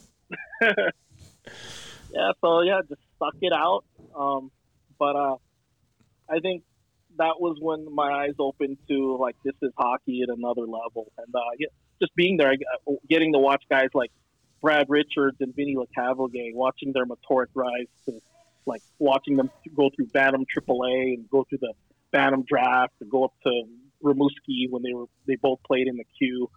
Uh, that was that was something else. You know, you, you just see and you think to yourself, you know, the odds. They say like one out of ten thousand kids is, is ever going to set foot in the league, but uh, you know, just to be surrounded by that many players is a is a real eye opener, and you know the numbers just keep continuing on and on. But I think what really motivates the kids that are there, especially the younger ones, is nobody really. It's it's it's it's tough. The winters are tough. Being the middle of nowhere is tough. Uh, a little bit of bullying, a lot of bullying, maybe. It's tough, but it builds character, and uh, you you just grind and work so hard. And a, a lot of the kids that were there um, get picked up in what is called. It, I don't know if you're familiar. It's called the Bantam Draft. yeah. So they, Yeah. they pick up the top Bantams in the WHL, and then they're out of there. But you know, now they spent a year there and two years there, and uh, now they're in on the greener pastures. They're in the Dub, and yeah, there's uh, there's hounds everywhere. So it's uh, I, you know, I know. When you, someone will once yeah, when you start someone, uh, looking once into it, told me once that yeah, it's, it's you know they always say that Notre Dame is the the Shattuck of Canada. I'm like, no, no, no. Shattuck. Shattuck is the is the Notre Dame of of the U.S. Hey, they're getting it backwards, huh? Yeah, uh, and and it's and it's funny because the school doesn't give scholarships. One of my buddies is a is a recruiter there, and uh, so at the time, uh,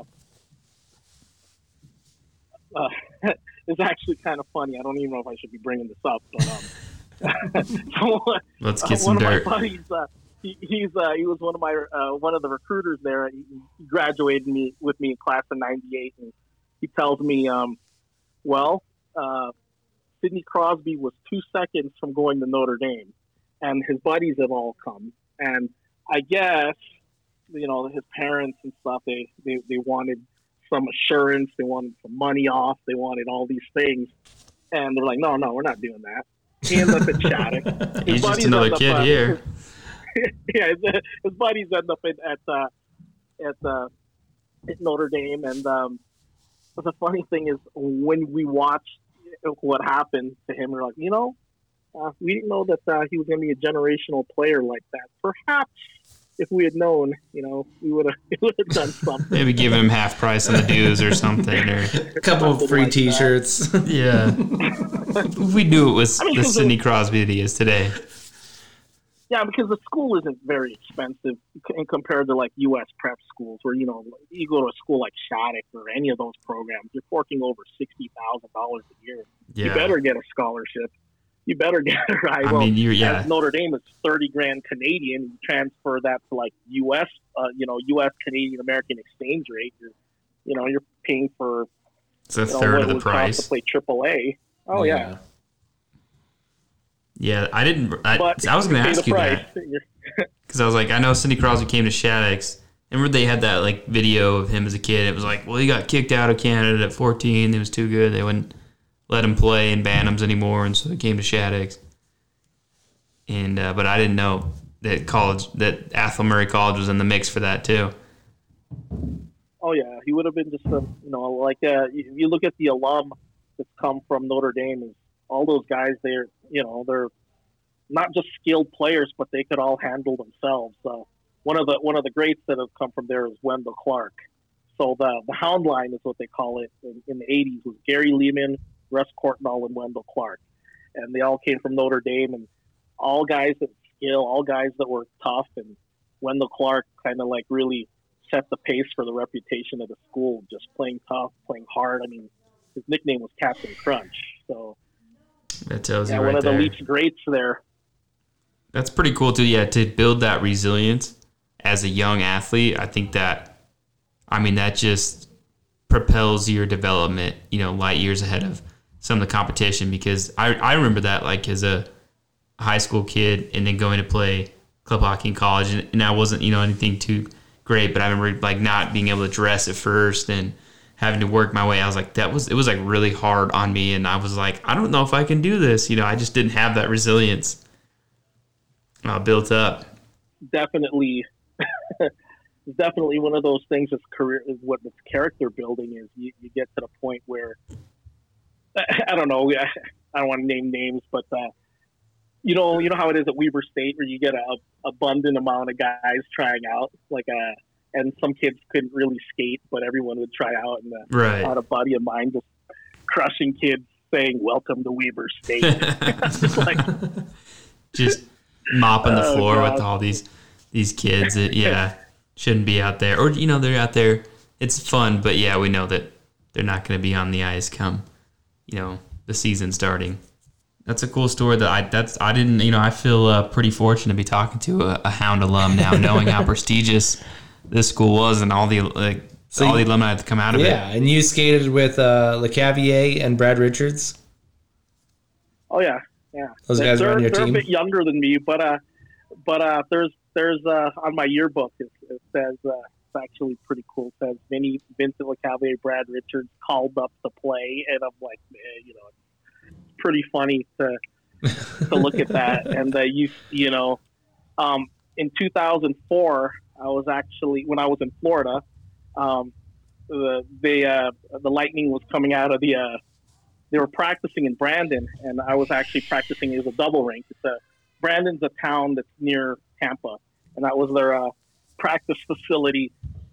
And when the Lightning were coming out uh, after their practice, we had just gotten done. I, you know, you see all these, these fans looking for autographs, you know, and uh, and I figured I haven't seen this guy since 1990, 95 when he left to play in Rimouski and now it's 2004. This is the year they won the cup, and I'm just around the crowd of people, and Vinny's walking out, and they're like this, this, this, and I'm like, Vinny, Vinny, and he just stops, and he looks up, and he, I was just remember this like it was yesterday. He goes, Jay fucking old Oldenburga, what the hell are you doing here, man? Oh man. And I was like, well, you know.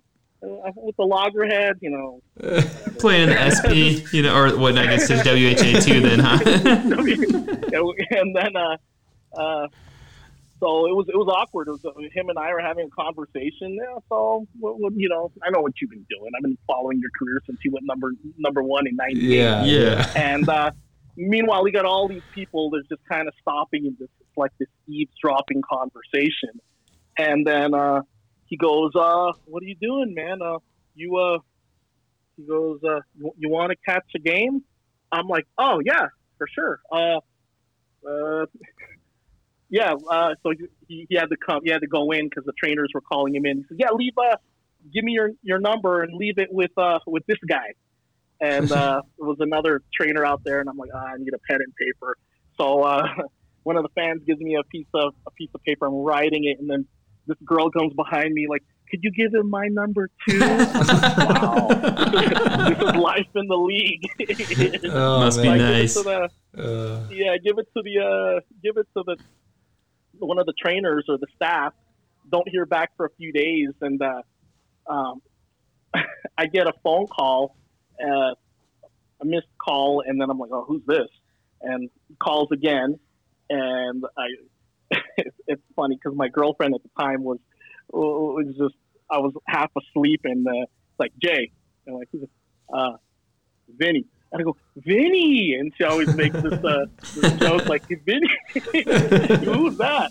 I got some Will Call tickets, and uh, she left me uh, center ice tickets uh, to watch the Flyers, and uh, I end up bringing uh, one of my roommates out to the game, and uh, I was like, all right, well, look at look at the tickets, and he's talking massive crap like, "Oh, Chris Dingman, you suck," and all this stuff. And every time he said something, people would look at us, and then it occurred to me that this is like family members of the players and stuff, and like, where did you guys get these tickets? And I'm like, uh, Vince. They're So, Random dudes in the middle of all this family and friends. Your your homeboy Vinny gets gets reprimanded for scalping family tickets. yeah, that was, a, that was a heck of a series. End up uh, after that, end up coming back to Utah, watching that uh, final against Calgary, and it goes all the way to Game Seven. And uh, yeah, that was uh, that was something else. That's And then just to watch them watch them win the cup, I'm just like, you know what? That's that's really cool because you know you just being there, you just see their story continue on and continue on. And now I feel ancient because I'm older than these guys, but these guys are retired, and uh, you know they've been retired for a long time, and you know you just you, it it it's tough. I, I think uh, that's why I, I listened to uh, one of the things we were talking about that that podcast, and Chiclets. Uh, just I love how they interview all these guys that never really quite made it in the league, but a lot of them, you know, I've, I've paths with and stuff. So, Yeah. you know, it's one of those things. It's nostalgic, just remembering, uh, you know, spending time with them. And uh, I, I used to work at a camp in Brainerd, Minnesota, ten weeks out of every summer, just picking up draft picks and stuff. And uh, in, in the in my van coming from Brainerd Airport, bringing them back, I'm like, there's wow, in the back there's Joe Thornton, Dan Cleary, uh, Rico Fata, and I'm just thinking to myself, I got like the future of the league here, and uh, just remember, I, I was remem- remembering spotting uh, Joe Thornton in the weight room, and then he gets a call, and they're they're yelling at him to come back, come upstairs, and you know Michael Barnett was there as a super agent, and there he is signing his contract, and you just think to yourself, man, this is this is unbelievable. This is so surreal. And being you, around these guys. and you got a front row seat to a lot of it. Yeah, Yeah. and the the thing though is, you know, it, it's not until you get older when you and then you see what they do in their career, because you know you don't really think that guys are going places, and and then there's guys that you think that wow, this guy is so lightning quick that you would think that uh, I don't know if you guys remember a player named Rico Fata, but he was something else. Uh, I thought that for sure he was going to be one of the top players in the league, but you know, it's, it's all those tangibles that uh, is is tough. It's tough to uh, just really tough to figure out, like uh, that consistency. Um, Yeah.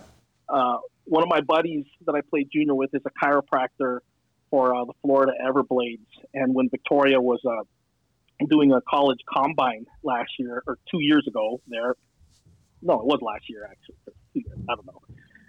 Uh, he got uh, he got me and a, a buddy of mine, Will Call tickets, and we're watching the games. And this is the coast, and I'm looking like there's a lot of talent here. How could you even choose? What's the difference between these guys and the other guys in the next level? It's just these little, little tangibles.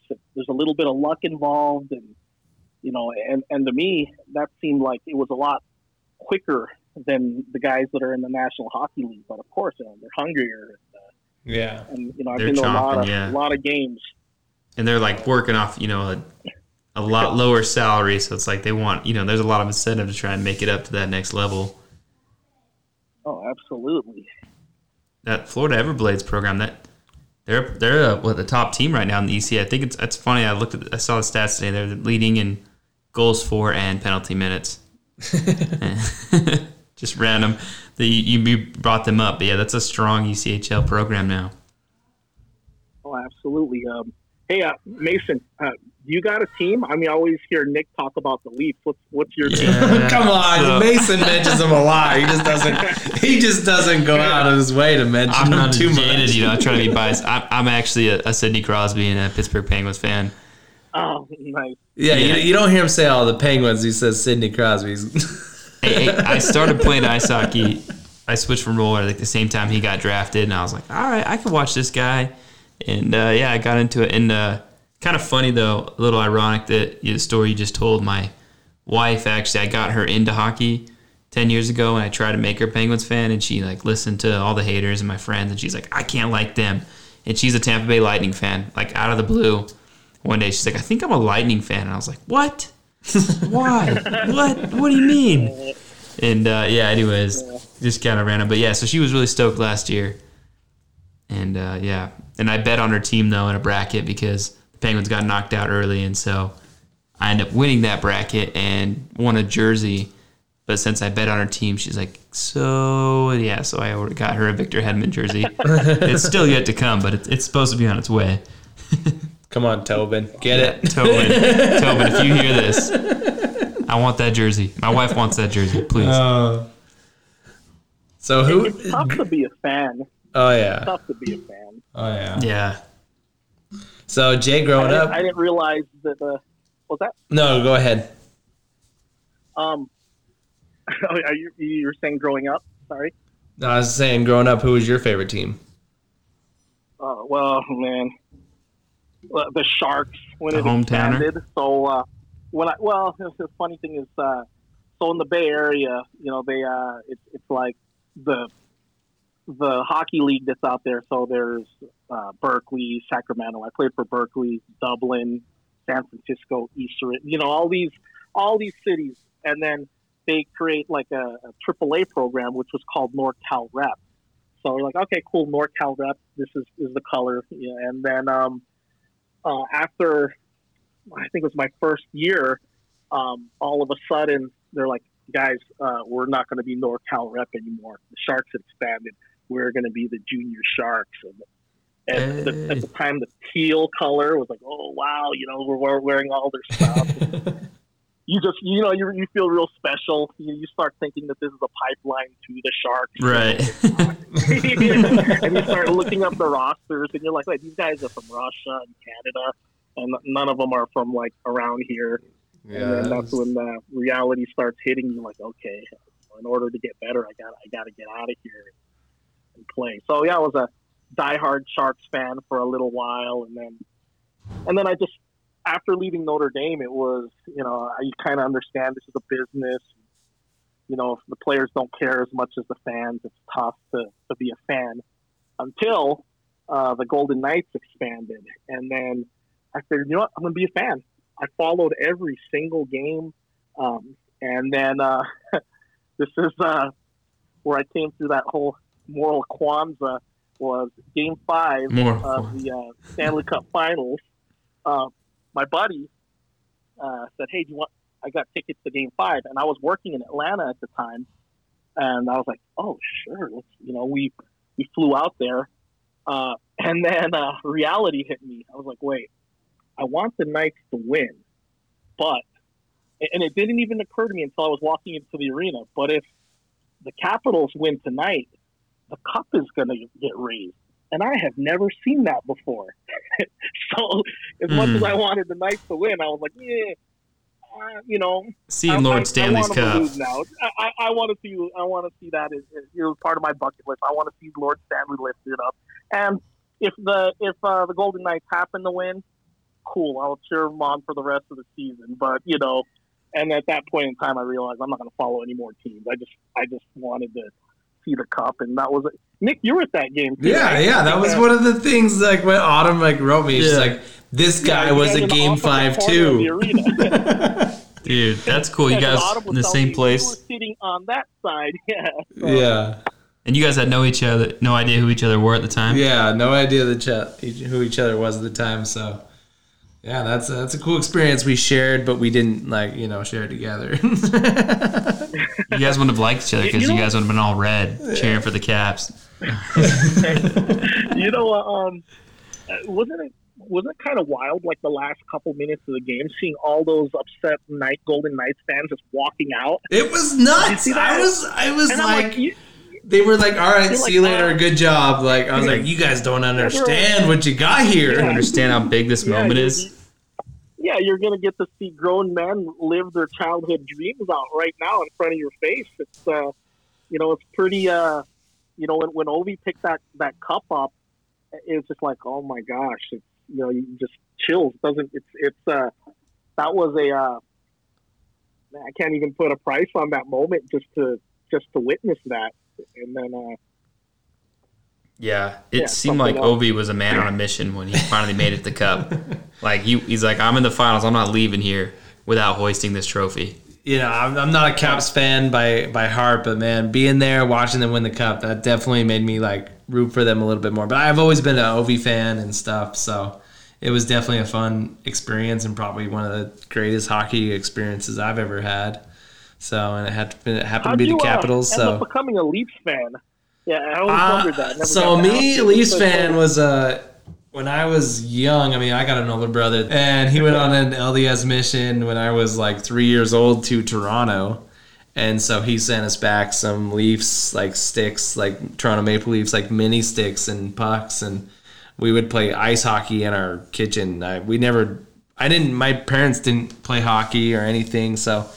I, I became a hockey fan growing up, but so he sent me little leaf sticks when I was little, and I just always kind of like held on to that. And so, I mean, I have a couple pictures of me as a kid wearing like Toronto shirts and stuff, and I I guess I just stuck on to that little mini stick he gave me from his mission. So I've always had that connection to Toronto, and I, I get a lot of people that ask me if I'm from Canada, and I say no, and you know, why do you you Just know an old I- Utah boy. yeah, so that's how I became a Leafs fan. Is my brother went on a mission to Toronto, and I I've loved him ever since. So I can't change now, and it's it's awesome now because it's one of the things that me and my older brother do together. Is like we'll go to we go to Anaheim. Like last year, before you know the league got shut down, we went to Colorado together to watch the Leafs, and we went to Anaheim in one year. But we always try to go see him at least once a year together. So that's that's how I became a Leafs fan. But hey, my favorite my favorite player growing up was uh, Curtis Joseph, uh, another uh, Hound alumni. Oh yeah, That's why we're- that's why we're- Cujo's story. yeah, uh, his uh, his boy actually ran into his boy at the Salt Lake Airport. He's uh, playing in the ACHA for the University of Alabama, oh, and they really? came uh, or was playing the U. so uh, yeah, because uh, my my daughter was with me, and uh, she he'd seen the Notre Dame stuff. He goes, "Yeah, my dad went to school there." And uh, who's your dad, Curtis Joseph. you know, so, That's sick. that's awesome. Is that the the Roll Tide, Alabama? He's playing Yeah, for in yeah. the ACHA. Nice. But yeah, they're uh, they, they got a game every year. It's funny. it's- The reality check is uh, so if for ACHA, uh, University of Alabama, is, you know, pretty decent. Uh, but they always play the University of Alabama Huntsville in oh, an jeez. exhibition game, and it's it's such a slaughter. And then you think, gosh, you know, hockey's just at another level. But you know, That gap, yeah. Alabama Huntsville gets slaughtered in, in their in, in their level. So you, you know, and my the game's more more than just skating and stick handling. It's just uh, just to be able to think of the game, and uh, uh, I think that's that's the the one thing that's tough about growing up and playing in Utah for a lot of these kids is, uh, you know, so I, I help coach like different clinics and I'll come out and help different high school teams in Cache Valley. Uh, I'll come out and help with the wild here and there, and you you kind of see that uh, yeah, kids can skate and they can handle the puck, but unfortunately, not everyone can do that. You're you're forced to.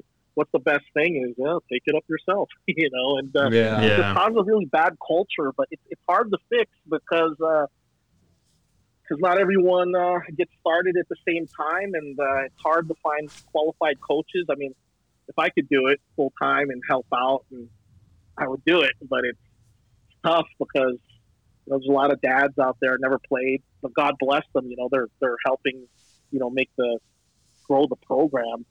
But uh, what I've kind of noticed about Utah too is a lot of the guys that even even played ACHA with. I don't, what the heck are they, why aren't they coaching? Why aren't they? Like that's why I really appreciate Steve-O still being around the game and Yeah. all that. There's there's a lot of guys just putzing around, and you know they don't get their kids into it or whatever. I, yeah, I get it's expensive, but you know. Yeah, I'm, al- I'm always I guess. I'm always surprised that kids that I play with or guy I guess guys now that I play with that I still play men's league with and they don't have their kids playing hockey and I'm like, what are you doing? Like, You loved it. You'd still love it. You're here at 10:45 on a Friday night playing men's league, and you're not like waking up on a Saturday to take your kid to hockey. Like, come on. yeah, I think there's a there's a, a tiny level of selfishness. You know, I talk to buddies of mine. They're like, "Man, that's early. That's expensive." I'm like, "Yeah, but your parents did it for you." Yeah, Yeah. yeah, yeah. But you know, I'll, I'll try and you know get my kid. They'll, they'll they'll get them to skate once. You don't like it? Cool. We're done. They're just hitting the easy button. They're like, ah, eh, we tried it. Cool, we got you on the ice. But I mean, I, I, I, I, I like your story with you and your daughter, and you know, you're you're so passionate about her hockey and it.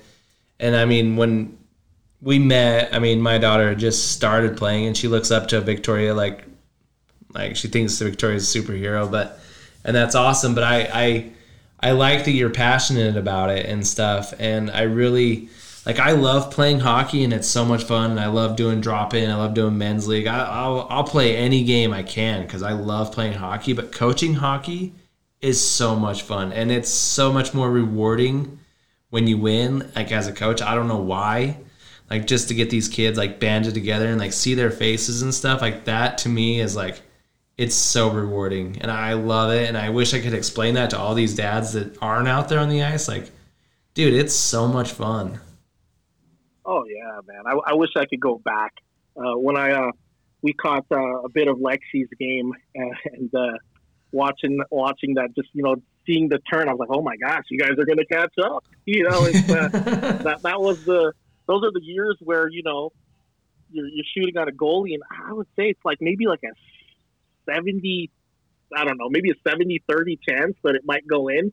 You Yeah. got to get it in on net, Yeah. you know, on uh, yeah, you know, you, you watching Alexi score that goal, uh, just just seeing like you know her expression, I'm like that's priceless. You, that's something that you're gonna your memories that you're gonna carry with you forever. You can't. Uh, you- and, and just seeing you guys on the bench, uh, your other coach had that funny suit on. It's like you tell you guys are having a great time. You know, so Yeah, me, me and Don, we have an awesome time, and I'm. We got one more weekend to play, and it's it's gonna be sad when it's over, and but you know it's. I can't wait for next season to start already, and this this season isn't uh, over. So I mean, it's kind of like having kids. You know, it's hard to explain it until you do it. So it's kind of like that. And coaching is just the same way. Like once you until you've done it, and like just and I've I've coached a frustrating team this year. We haven't been as good as we had hoped, but I still have loved this season and I can't wait to do it again next season. And I just want to come back and just get these kids, you know, up to speed and just help them. And I'm going to try to do whatever I can over the summer to help them and grow the game and get these kids on the ice as much as I possibly can. And I, I don't know. I love it. I love coaching. well, you're gonna be doing it for a while, man. Uh, uh, Brooks not even, you know, uh, uh, Autumn was telling me that uh, you know he just loves being out there. And, you know, it's that's uh, you know, like, sorry, I couldn't wait to get him out on the ice. And, uh, oh, yeah. and, Yeah. uh, you know, the the, the ice story he told me about how shot, he yeah. named him Brooks, and I'm like, this, this is way too cool. Yeah. And So when that Van Coleman makes the league one day, I can say, hey, I, I brought him his first. yeah. yeah. I was just going to say that. Yeah. Jay. Jay came back to check on the roof uh, before and do an assessment or whatever. I forget what you were doing. Is that when you got a picture up there in your your dinosaur suit? that was the inspection. Yeah, so- yeah, it was Halloween, so you're on the roof in your dinosaur suit, but um, you brought that mini stick and was like, "Hey, I got this for Brooks." And yeah, we still use it. It's probably if it's probably here in the basement. Actually, I I found it. It's probably right here. Oh, it's it's with all the mini sticks. We just got back from Provo, so it's with the bag of mini sticks. But yeah, still plays with it down here in the basement. So maybe old Brooks VK will be another prospect that you had a hand in the mix with. You know, There you go. just like Thornton and Matthews. Oh, you never A know. glimpse man. of their life. know. yeah. Well, I mean, he has a. I mean, he has. A, he lives. He lives in a hockey family. Like you know, your dad's a hockey nutcase. Sister plays. and I guess your your other daughter's kind of getting into it now Yeah. too, which, which is pretty cool. So, yeah, you know, he has a. He's gonna have a big jump. I'll, when you know, like when when I got Victoria playing, my wife was like, "Uh, "How do we even know this is for her?" And I'm like, "Oh, she likes public skating." So little by little, I'm just pushing and pushing to the point where I had to wake up one day when she was around nine or ten. I'm like, you know what? I think I might be one of those ridiculous parents. Well, now I think I think I'm going to give her a supper because we were, it was just so much hockey. She was just getting so burned out, Yeah. and uh, and then we gave her a break, and then uh, she missed it already because she was like, I don't think I want to play in Logan again. So all right, we got to go back down to Salt Lake for better competition because she had told me uh, the year she wanted to take a break, she just wanted to play house, play for the local team. I think she was like ten. She said, uh, "You're not going to believe this. The uh, hardest drill that we did was we did Russian circles backwards with a puck." and nobody could either a they couldn't skate backwards or b they could you know and i just said all right well that's why we've been putting you on the ice for so long. That she, was good for her to have that break because uh, it gave her time to just as a 10 year old to just rip up rip up the league uh, just you know the regular house league and go back to competitive the next year. And it's almost like she never missed a step and she was hungrier as an 11 year old but uh I think these uh, full summers with uh, hockey camps all summer long because we just buzz around all over the U.S. Like we go to Mass and then we go to Minnesota and then she do a camp in Atlanta. Then we do another one in D.C. and then Arizona. It was it was pretty obscene, and uh, you know she needed the break and that's it. So when I you know I people rip rip on like crazy hockey parents yeah, I was one of them. I just grateful. It's, you know, she doesn't resent me, and it kind of worked out a little bit, and she That's, loves I mean- the game. That's kind of the dream, though, you know, bouncing around and, and trying to get as much ice time as you can. If you're that passionate about it and you really wanted to make it something, that's that's pretty cool, though. And it, it, it helps to have a father who's uh, who's done it, and then also, yeah, passionate about doing it, you know, as a coach and, and with the kids. So that's that's really cool. and and now Victoria is also a Athol Murray uh, uh, alumni. Yeah, you know, we're thinking about bringing her back the next year, but with COVID, it's the problem with Saskatchewan. Honestly, in the middle of nowhere. It's like uh, if we fly into the city Regina. It, it's uh, it's funny to say Regina, but a lot of folks. Isn't that the so, uh, the city that rhymes with fun? yeah. Such an expensive ticket, or flying to Calgary, take the seven-hour road trip, save twelve hundred bucks, and uh, Yeah. Yeah, you know, um, and then uh, yeah, we were gonna send her back, but with COVID and everything, I had to pull her out last year because she had to do the national team thing uh, back in the U.S. And I just started thinking, you know what, it's uh, this is too much, we're just gonna keep her here on this side of the border. And kind of COVID just helped it all out, and, uh, and we weren't planning on bringing her to. HTI, but uh, my buddy had given me a call and said, "Hey, you know, we, we need a defenseman." But you know, they never really got they didn't get any games in. They just trained like crazy every day, and uh, yeah, so just had to. We figured, you know, it's time to just bring her back, and uh, uh, you know, she could help out at home a little bit. And uh, uh, my wife and I got sick. Long story behind that one. Don't want to get in that. So it'll uh, it'll send us back a little bit. but uh, yeah, we're good now. Good to hear. Good to hear. Well, Jay, I think uh, we spent enough time, you know, still in your night. You Yeah, got- still in your way from family. Oh, it's a pleasure, boys. I appreciate what you guys are doing out here. You know, that you guys have the guts to, you know, start something local. I'm excited to see it grow. And uh, yeah, I listen. I listen to all the shows back home. I got I got that long drive. So, uh, Well, we're long winded most of the time, too. Yeah, you just yeah. uh, give you, take a good chunk out of your drive. what was that? uh, real quick, uh, your mom.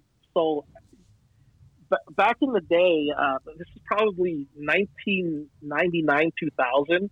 Um, I was working. Uh, I was working at the Acord as an instructor, but the the county ice sheets were connected, so it was. I don't know if it's still that way. Yeah, Acord and Murray. Yeah, and So, the um, complex.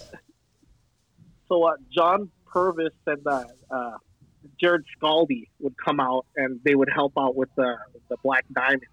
Oh, yeah. And uh, yeah, so I'd get out on the ice, and uh, your your mom, she would honestly be she could single handedly have taken everyone on that team because her skill level was so far ahead. I don't I don't know. If you, I- you must have been. How old are you? I'm 28, you're, uh, so yeah, I used to Oh yeah, yeah, yeah. I was like, you know, eight, eight or nine, ten. Yeah. Yeah, yeah, just ripping it up, and she was like a kind of like a player slash slash coach. I don't know if she even remembers me, but I just remember, yeah, this lady's like, well, not lady, she's closer to my age, I guess, but yeah, she is. yeah, it was, uh, and then when she had her on the show, and you were bringing up the black diamonds, and this, I was, I was thinking, wait a minute, I remember her. Yeah. we were trying to demonstrate things like cycling and stuff, and it was the skill level varied so bad that it was it was fun. It was it was cool that uh yeah to uh to have been able to be on the ice with her too. Just uh yeah. yeah, That, she that's really cool. I didn't definitely had know ability. that you uh, saw my mom, and yeah, she was, you know, her and uh, Debbie and uh, Kim Hicks and, and Sarah Wack. They kind of try to build that program up from the from the roots, and uh, yeah, I mean, a few of them just stopped playing. Sarah kind of fizzled out, unfortunately. But yeah, my my mom, that was those were the glory days. I remember as a kid going to watch her play, and just yeah, she scored a lot of goals, made a lot. I mean, there was a decent amount of people out there that were still kind of tripods, so she just kind of did whatever she wanted. But You know. flying. right? And then, but then you know, we went on. They they formed Team Utah and went and played in that Lady Nationals in uh, Cal. It was in New York, Rochester, the first year in 03 or 04. and uh, they really put it to the test. And uh, I think they went. I think they took second or third that year, but my mom did the skills comp and and that was just such an exciting to think, as exciting thing to see. Is she won three out of the four events, and you know on like that big stage, and they gave her a, a free pair of Eastons back then they were like three or four hundred dollars pair of skates and it was that was a cool moment for me as a kid watching my mom on that stage and performing and just yeah it felt really cool That's awesome, man. Yeah. and uh, that's I think that's a, a great thing about hockey is because I do have you know they're like these national levels for like you know ages after 18 right you know you have like older I mean, you can go like men's league and, and women go to nationals you know in their 20s and 30s It- it's it's fun that the game can still stay competitive and you can play on a national stage like that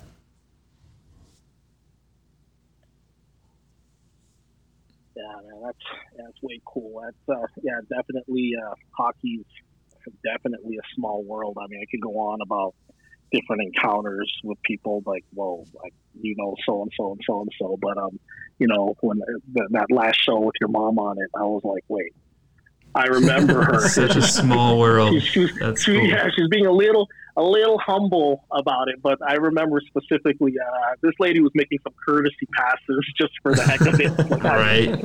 it. I know it. She's funny. Yeah, she was. Uh, I think she got a little nervous when I finally got on the podcast. But yeah, at first I had to try and trying to get her to talk. I'm like, I need you to I want you to like expand on these little nuggets that I'm gonna throw out here. And then she she came out of her shell a little bit. But yeah, she yeah she is a humble lady. But uh, she was you know I like to you know call her that trailblazer of women's hockey out here. You know. Just uh, really, you know, putting it on a big level and being a really good, a talented woman to come out of Utah. And now there's a lot of prospects and young female athletes or female hockey players that are doing big things. Your daughter included now, and so that's really cool. yeah, I mean, uh, in order to uh, play this game here, you got you got to love it because ice time hours are bad. You got to drive Yeah. through. You got to risk your life going through the canyon.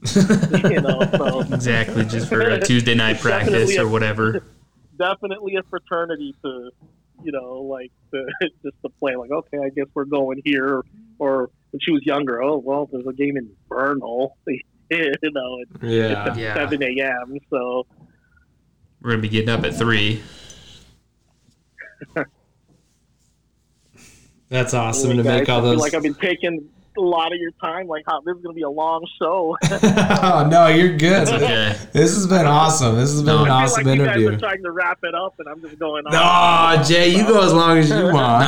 No, This you've had some incredible moments in your life and We'll been just- part of some cool stories. we'll so. just scratch the rest of the episode and hit stop. yeah, just just listen to Jay. Just hear about all the cool athletes he's met. we could probably have you on for a whole nother show. That's right.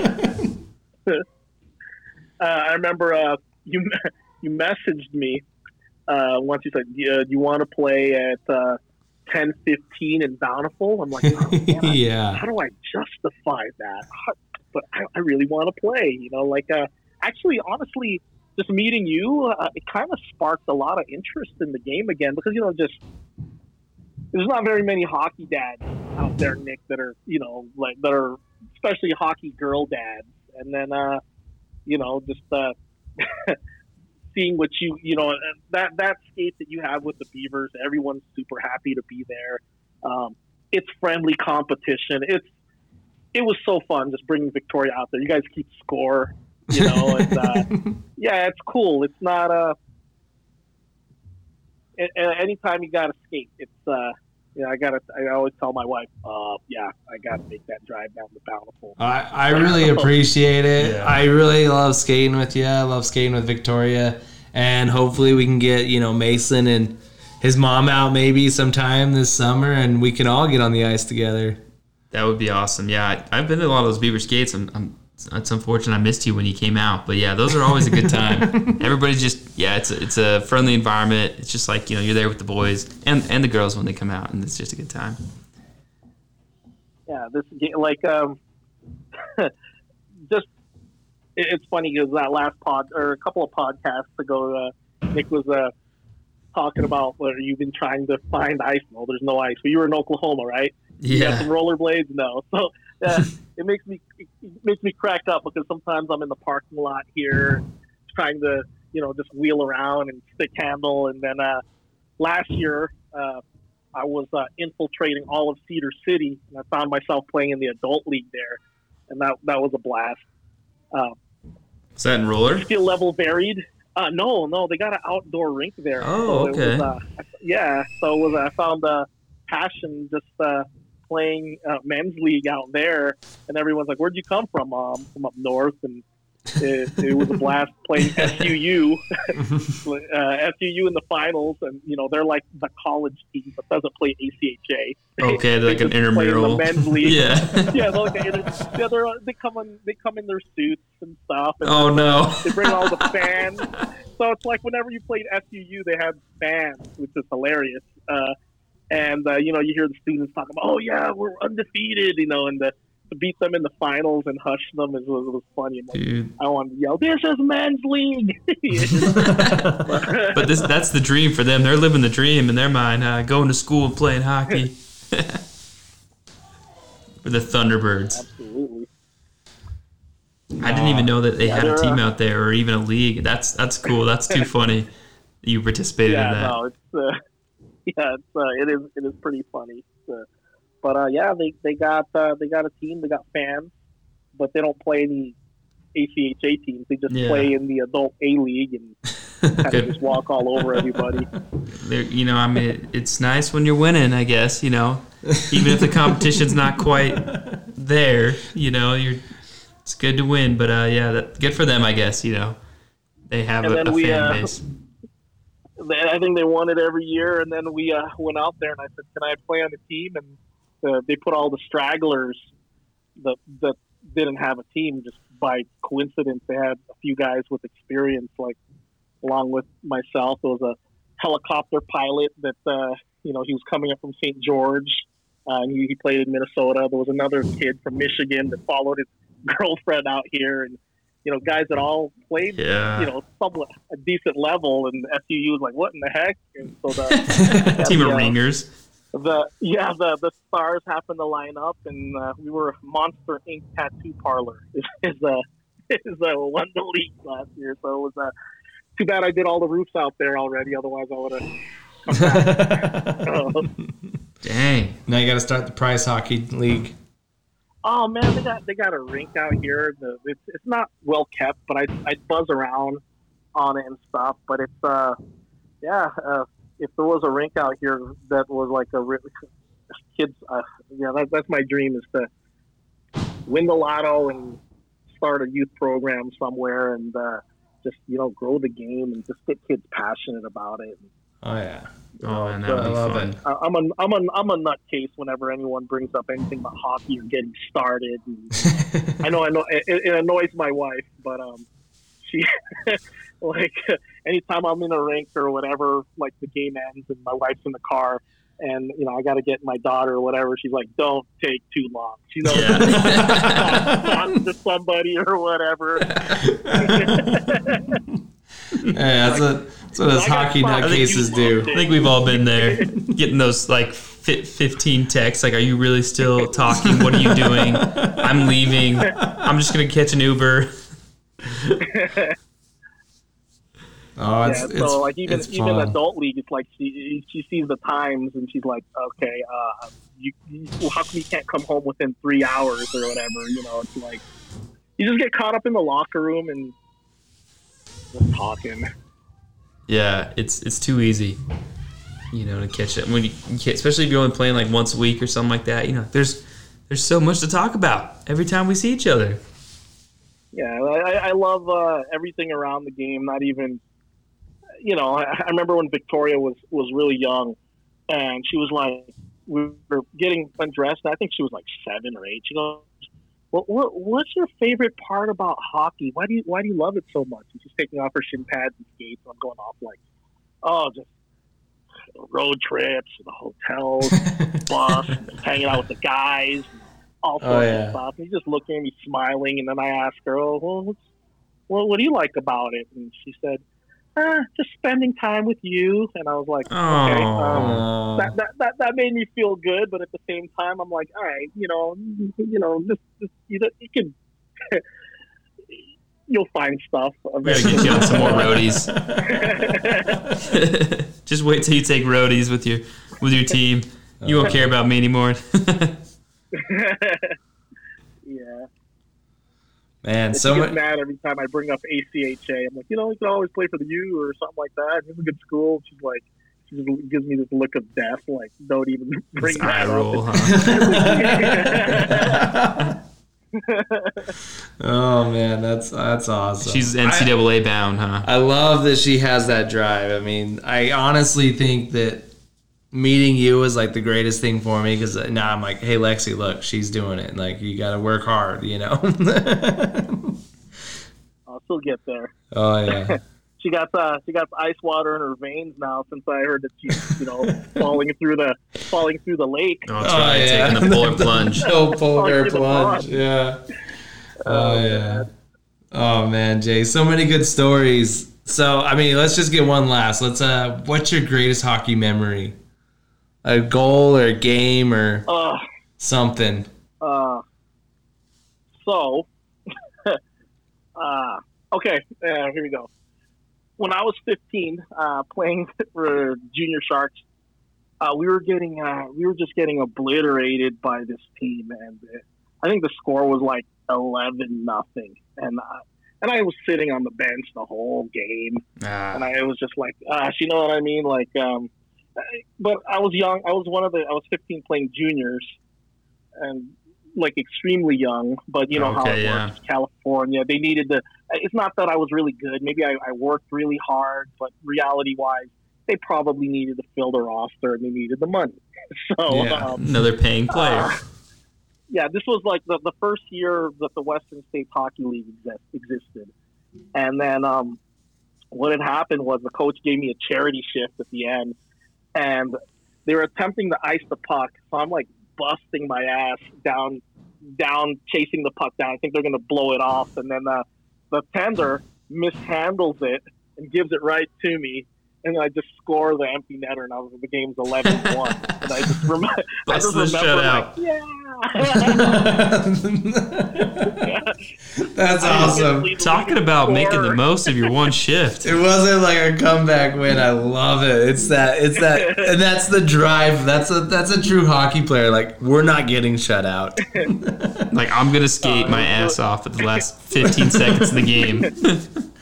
Hey, it's that drive is why you ended up going to Being a Notre hound. Dame. they saw that shift on a on a highlight reel. If you don't make that play and get that goal, you know, Vinny's not calling you up, giving you tickets center ice and stopping and like, is that Jay fucking Omerga? That that play that that made you who you. That was your character building right there.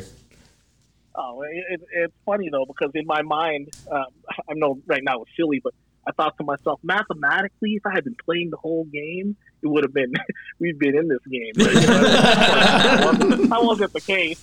But you know, to, to improve off your delusions, that's, that's what makes you a good. You know, you, you improve off of that, and then the next year, you know, I really improved. But uh, you know, just just working my bag off that was that was the thing. And until I got to the ACHA, then I was like, wow, I could actually rely on some ability here.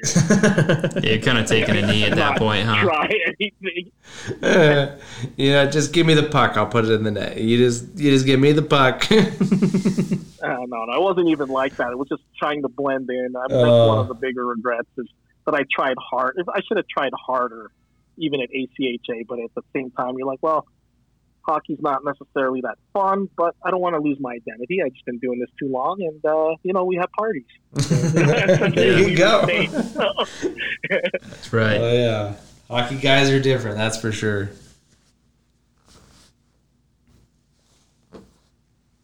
anyway, guys, my AirPods are dying. Getting the- Oh man, no worries, Jay. It's been awesome. I would, I would, I would hate to, I would hate to just get cut off or whatever. But uh, yeah, it was fun talking to you guys, and uh, I'll be happy to come on whenever. all right, man. Absolutely, we'll Maybe, be maybe when you're in town, we can do a little in person. Let's do it.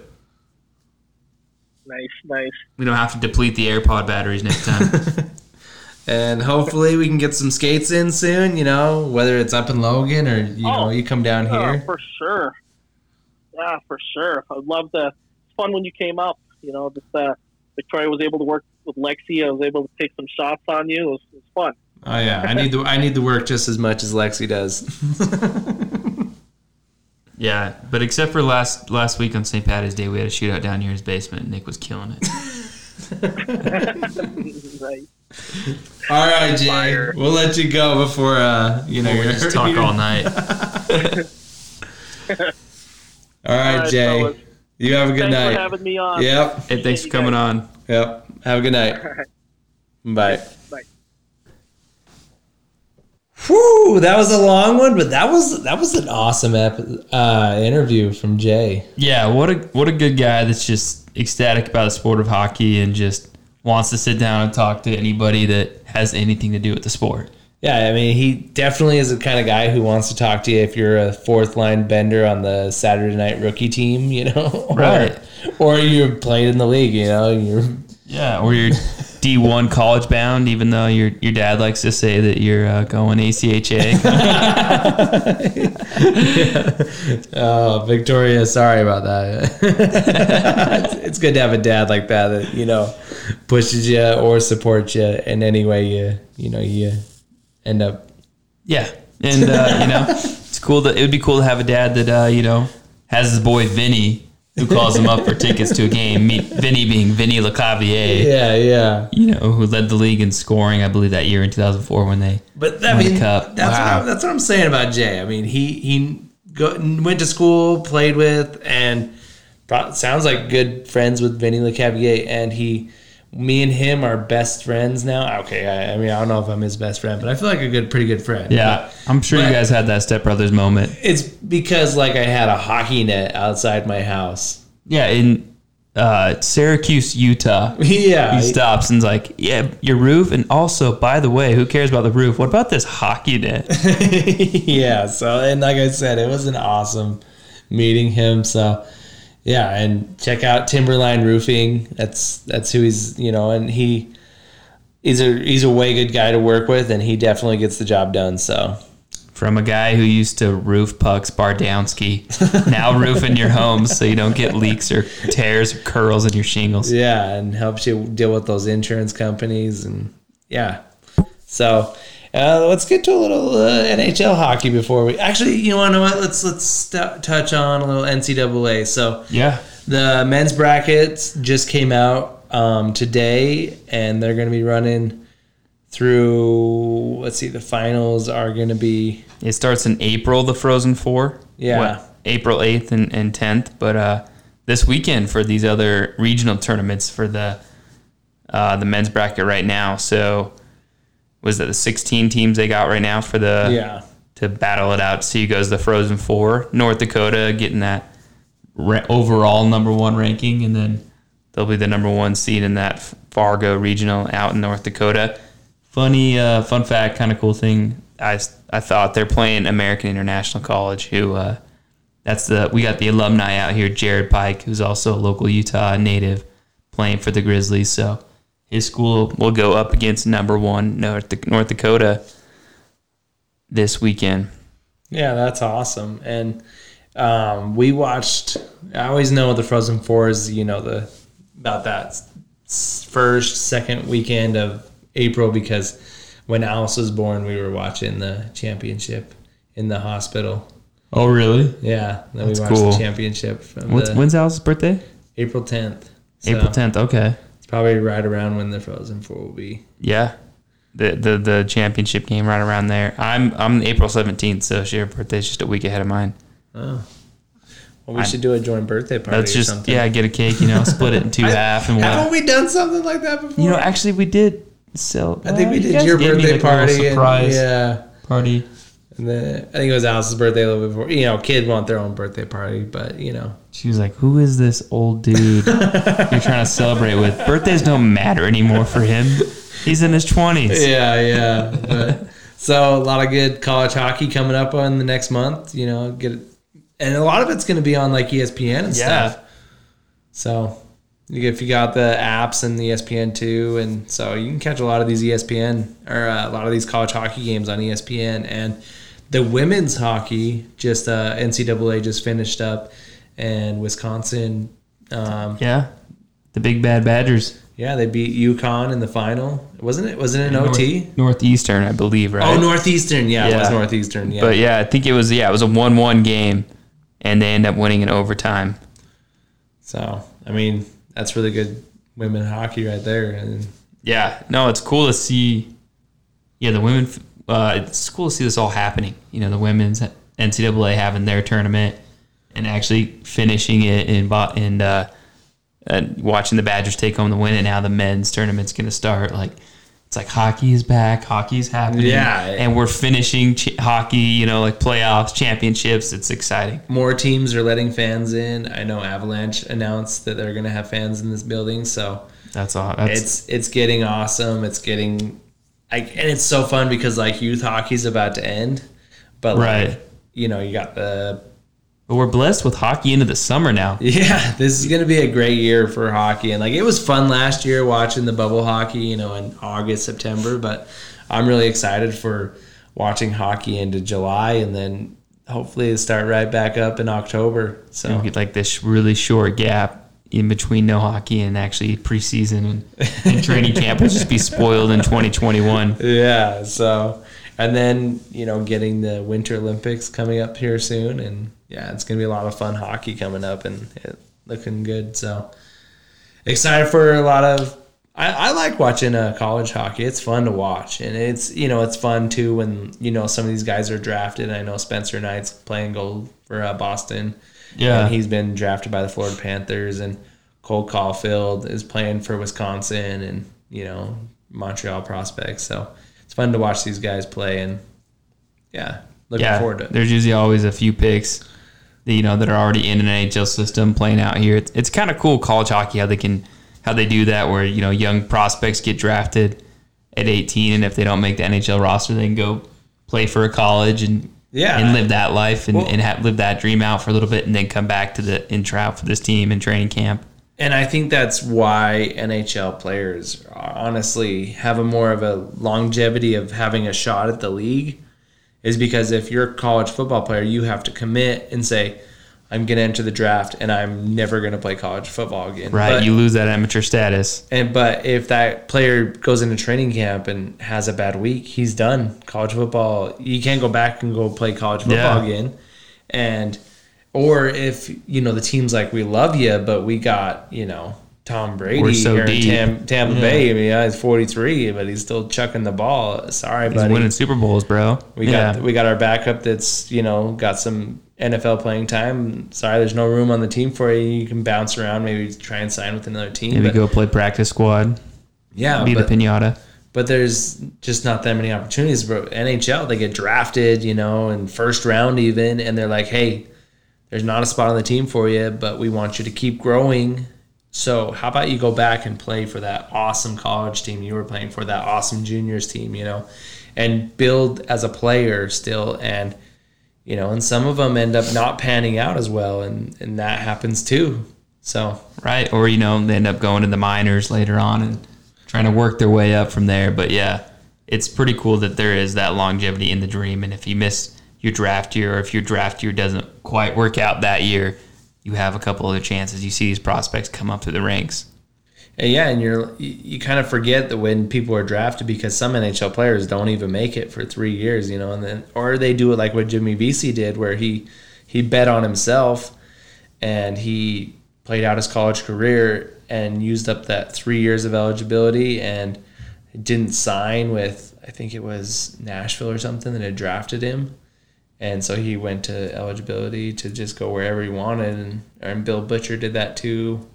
So there's a couple, and okay, yeah, some of them don't pan out as well as pop. And I believe wasn't Torey Krug for the, the they just left is playing St. Louis now. He was like a four year player at Michigan State and just got signed as you know like went and tried yeah, out and like yeah. got signed and ended up being a, a star player. Yeah, so there. So yeah, hey, college, there's a lot of promising players in college hockey, and so you know, check out these college games and enjoy them. And I think there's gonna be a handful of NHL players, you know, playing in these. Yeah, it'll be exciting to see who comes up comes out on top in that Frozen Four.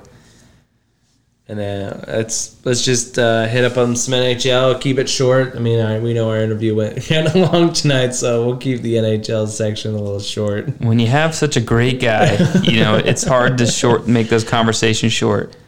And uh, you don't. Anyways, yeah, NHL hockey. It's uh, you know, we just talked about all the ratings of all 30 teams. We hit that midway point last week, and so you know, basically the, the rankings are still pretty much the, the standings are pretty similar, but you know, some teams have jumped up from number two, yeah, number yeah. one. You know, they're just going to be swapping spots the all year long. Sabres still haven't won a game. Sabres are still the Sabres.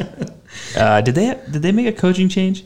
They, I don't know if it there was. Yeah, they know they had a coaching change, but I don't know if it was a if it was a COVID thing or yeah, I can't remember on the story.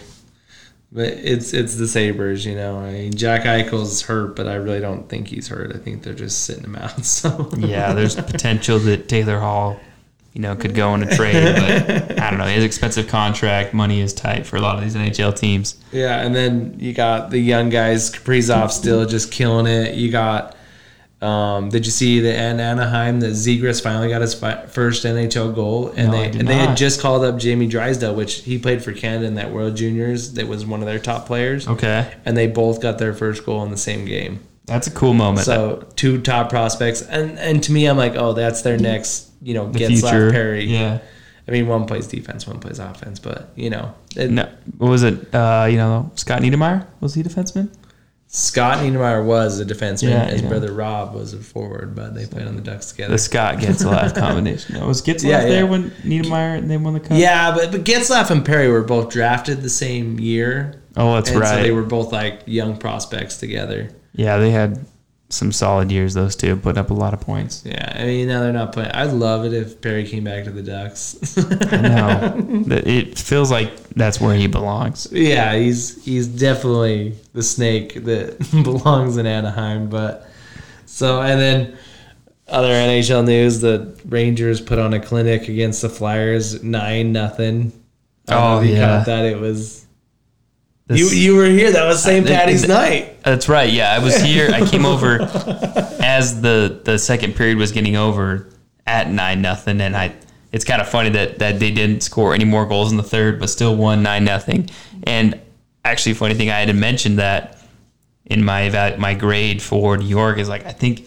Zibanejad needs to step it up. He's got eight points, and I he pretty much doubled up his point total in that game. He had had six, six points Yeah. in that game. Three goals, three assists. So Yeah, the Hey. natural hat trick in the second.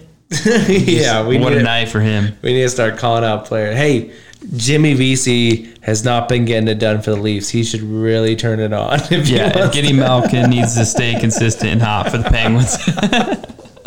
oh man, just pumping tires. Hopefully they get the same good fortune. So, I mean, the NHL's looking good. I mean, everything's going. It's fun to watch. Every game is a good game. You know, Yeah. Penguins are climbing up in standings. The Islanders are climbing up. It's fun to see. I like I like when the season has a roller coaster of Yeah, some sort. you see some it, you change know? happening. I mean, the Leafs lately haven't been you know as dominant as they were at one point, and I getting tested a little bit. Yeah, and stuff, and it's fun to watch. And I don't know if you know, but the Leafs are actually filming a bit behind the scenes. Amazon is like filming. no, wait, no, I didn't know that. Yeah, so like they're doing, uh, it's like the Dream or something. So Oh, basically, cool. it's an all season. It's called All or Nothing, is what it's called. It's gonna be an Amazon Prime. Yeah, so it'll come out right before the season. You know, Dude, starts that's- next year, so it'll be all or nothing. So I really think the Leafs are gonna go all or nothing this year. So. Oh man, I mean, this is the year to do it. They're they're hot. Auston Matthews looks amazing. They got a great supporting cast. Mitch Marner has played out. Uh, has been an outstanding player for them. So yeah, it'll be fun. And then you got your teams that are like that are overachieving. You know, Minnesota looks really good Oh, right now. They're dude, up in the standings. They're still winning. I mean, Kaprizov is just it. exciting to watch, making them yeah. super relevant and just a team that you want to see play any given night. And uh, I really love the battle in Florida right now. Oh, The dude. Panthers and Lightning both in the top three in the Central. Yeah, and they're just back and forth. It's Looks like one team gets series. it, the next team gets it, you know. And I think I think they're both going to play each other. I mean, they would obviously they play each other. Yeah. I think they're going to play each other in the playoffs. It's gonna be exciting.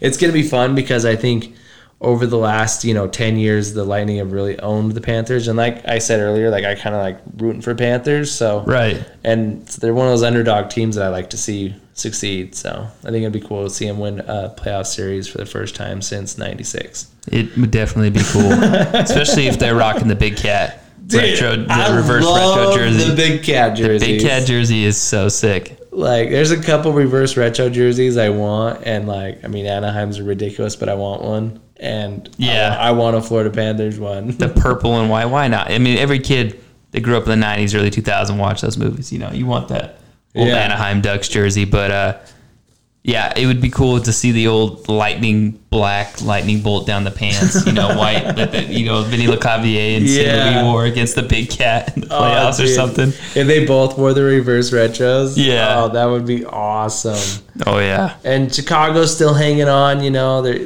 they haven't been as dominant, but they're still winning games. And Columbus has been climbing up slowly but surely, and still those teams, you know, in that mutual East, you know, Philly still not cracking that. And it's kind of seeming like they're just not going to get it done, and they're kind of seeming like a team that might be a seller at the at the trade deadline. yeah. I mean, they, they look so good early on, and it's just classic Philadelphia. The goalie problem is still a problem. like they seem to, they think they find a goalie, and then they go lose nine nothing. And I thought we we were talking. I thought they left the same goalie in that whole game, but no, they traded. They, Yeah, they, they- put they brought Elliott out after five, and then they got four more scored on him yeah. with with Carter Hart. Oh man! And then uh, the Avalanche, they, maybe they listen to our podcast too because they've really turned it up this last week. Yeah, and uh, you know, I, uh, the Avs they have they're what are they sitting at number three or two? They're sitting two right now. Two, yeah. But they're only three points behind Vegas, so I mean they could definitely make a good run and you know be right there at that top spot. It totally could. I mean, yeah, well, they're only three points behind. They could definitely alternate, start swapping spots between one and two there. And I think Grubauer is is second in wins in the NHL right now, so he's playing hot. I still think they should get. He him. heard you too. Yeah, I call that Grubauer. so I think I think uh, they definitely still need a trade for another goalie, and I would love to see a Holtby Grubauer. You know, That would be a great combination. Like uh, winning that cup. So, um, And uh, yeah, Edmonton's caught up, tied up with Tor- Toronto in points. yep, yep, they've been climbing that standings, and I mean McDavid is on fire. I think they said like McDavid has as many points as Sabres have goals. Wow, that he's put yeah he's putting up unreal points, and his points per game production right now has been crazy the last two years. If he wouldn't have got hurt last year, Oh, you know, he was on track for what like 120 or 130 points or Yeah. something. It was unreal. I mean, when you get when you miss the last 20 games or whatever, you still finish number two or three in points. Yeah, yeah, and You're so doing pretty well. I mean, those guys. I think it's gonna be fun. I think it's. I think it's fun to see that adversity. I mean, Toronto's really been leading that division most of the year, and to have a little bit of adversity, and it's it's kind of like when the World Juniors happened, and you know, let's you know, Canada had lost a single game, and then they play U.S. that lost their first game against Russia pretty significantly, Yeah. and it's good to have that you know adversity, so to say, before you know you can win a championship and you know go on. So I think that's good for them that they got a little adversity, and I still think the Leafs are bound for success. But I'm really excited for that. yeah. But I know we were talking about Mighty Ducks, and coming on March 26th, the Mighty Ducks Game Changers coming out. So That's right. so uh, kids tune into that. You know, coming up. I think that'll be fun to watch, and maybe maybe you get a Mighty Duck. Uh, you know, Maybe see the Anaheim start climbing standing somehow. You know, fans get behind him. We'll see. Trevor Uh, Zegras. Oh yeah. So, I mean, the, the, the AC just kicked on in my house, but Studio- I studio can- problems. I can hear the kids yelling upstairs, but maybe that's maybe they're, they're telling us to wrap it up. So, Hurry it up. Hurry it up.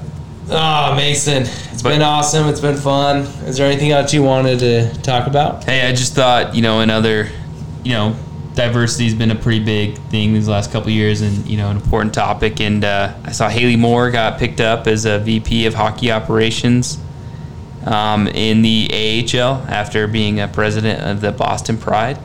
And, you know, another post that we put up on Instagram. Yeah, this was awesome. I mean, the the all black line at the Ontario Reign with uh, Akil Thomas, Quinton Byfield, and Devante Smith-Pelly. And I, I love Devante Smith-Pelly because he scored that goal when the Capitals were in the finals that tied up the game where he dove and scored it. So like Yeah. ever since like watching that goal, even though I'm not a, like a huge Capitals fan, but like watching him score that in person, like that is probably one of the, the funnest goals I've ever seen scored live. So Yeah, I love to see him still succeeding and No, that's a great moment. That's cool to have someone uh, like that on a line with uh, the young and up and coming Dustin or Quinton Byfield, you know, who's looking like the future of, of LA Kings, the next Yeah. generation of their players. So, really cool moment to see. It's it's awesome to see uh, that in hockey. It was the first time in like fifth since the late 1940s. So, Yeah, there definitely a cool moment. Black line lining up in professional hockey. So, and so it just means that there's there's good things happening in hockey, and that's I think that's one of the great things about hockey is like you can always find a good story, a good storyline, Yeah. and it's definitely a sport that really prides itself on those storylines, you know, and they really Yeah. when those things happen, they really try to put those things front and center. And Yeah, and I think the camaraderie and selflessness is there in hockey too. You know, like it, there's usually that understanding that this is bigger than myself, and the team, the organization is bigger than myself, and so it's really cool when we can highlight stories like that. yeah. So, um, it's been a great episode. It's been another fun one, Nick. It's been it's been a long one, but it's been fun. Another good late minded Monday nighter. yeah, I'll bust out the Swedish fish and the nibs here in a second. But hey, also uh, Iron Cup this week for the Davis County Wind. Um, we got a basket we're putting out for that. So come if you're stopping by the DC Wind tournament. Um, put in for the raffle for our basket. We got a nice soft blanket, a minky blanket. It's welcome to Cup Talk. This Got swag basket's legit, guys. We got a T-shirt in there. We got a mini hockey, you know, knee set. We got some Swedish fish and nibs. Like I said, that's what I eat every night when I'm keep me awake. You know, Nick's, I edit Nick's editing fuel. So, and the winner will be uh, invited to come on the show for an interview. You know, for whatever. Yeah, whether you want to or not, but you're going to be invited to come talk to us. And So- our, yeah. So yeah, get out there, get some raffle tickets, support youth hockey, and watch some hockey. Hopefully, I can rally the troops and we can get something, you know, happening this weekend, and we can get a win, or two, or three, or four, and bring home a banner. Yeah. Not bring it. I mean, we'll already be home, so hopefully we can just hang it up at our own arena. So Just like, give us that banner. Let's put it up right Let's now. put it up. Get the Lex has been waiting for that all season long. seriously. So yeah, uh, it's been a great episode, and also want to mention our sponsor, Hockey Stops. Yeah, Hockey Stops is a local veteran-owned hockey shop in Ogden, located at 4590 Harrison Boulevard. Starting with a dream and hope to give back to the community and grow the sport. Hockey Stops is a storefront location, open seven days a week, and carries everything from gear to stickers and even training tools. They even got some local coffee in there. They got a lot. Go in there and check them out. Hockey Stops also specializes in blade contouring and sharpening. Hockey Stops offers family discounts and team discounts for sharpenings. Um, they can also save money for everyone in every in any situation. They have stuff that's on consignment, um, used gear, whatever you need. Um, they got a lot of youth gear for the youth, so get into Hockey Stops and you know get your skates sharpened, get them contoured. You know, really get that edge on your skates and the edge over the competition with Hockey Stops. So stop in and say what up to Corey. If he's not there, say what up to the rest of the crew. They're all great guys. Let them know hockey. Uh, welcome to Cup Talk sent you. Yeah. And then also, you know, don't forget to check out Timberline Roofing and mention Welcome to Cup Talk for $500 off an estimate. Five hundred dollars off. That I didn't know they were giving that good of a deal for Welcome to Cup Talk, but Jay's just one of those guys. He's just one of those guys. So, all right. Have a good night, guys. Until next time. Bye.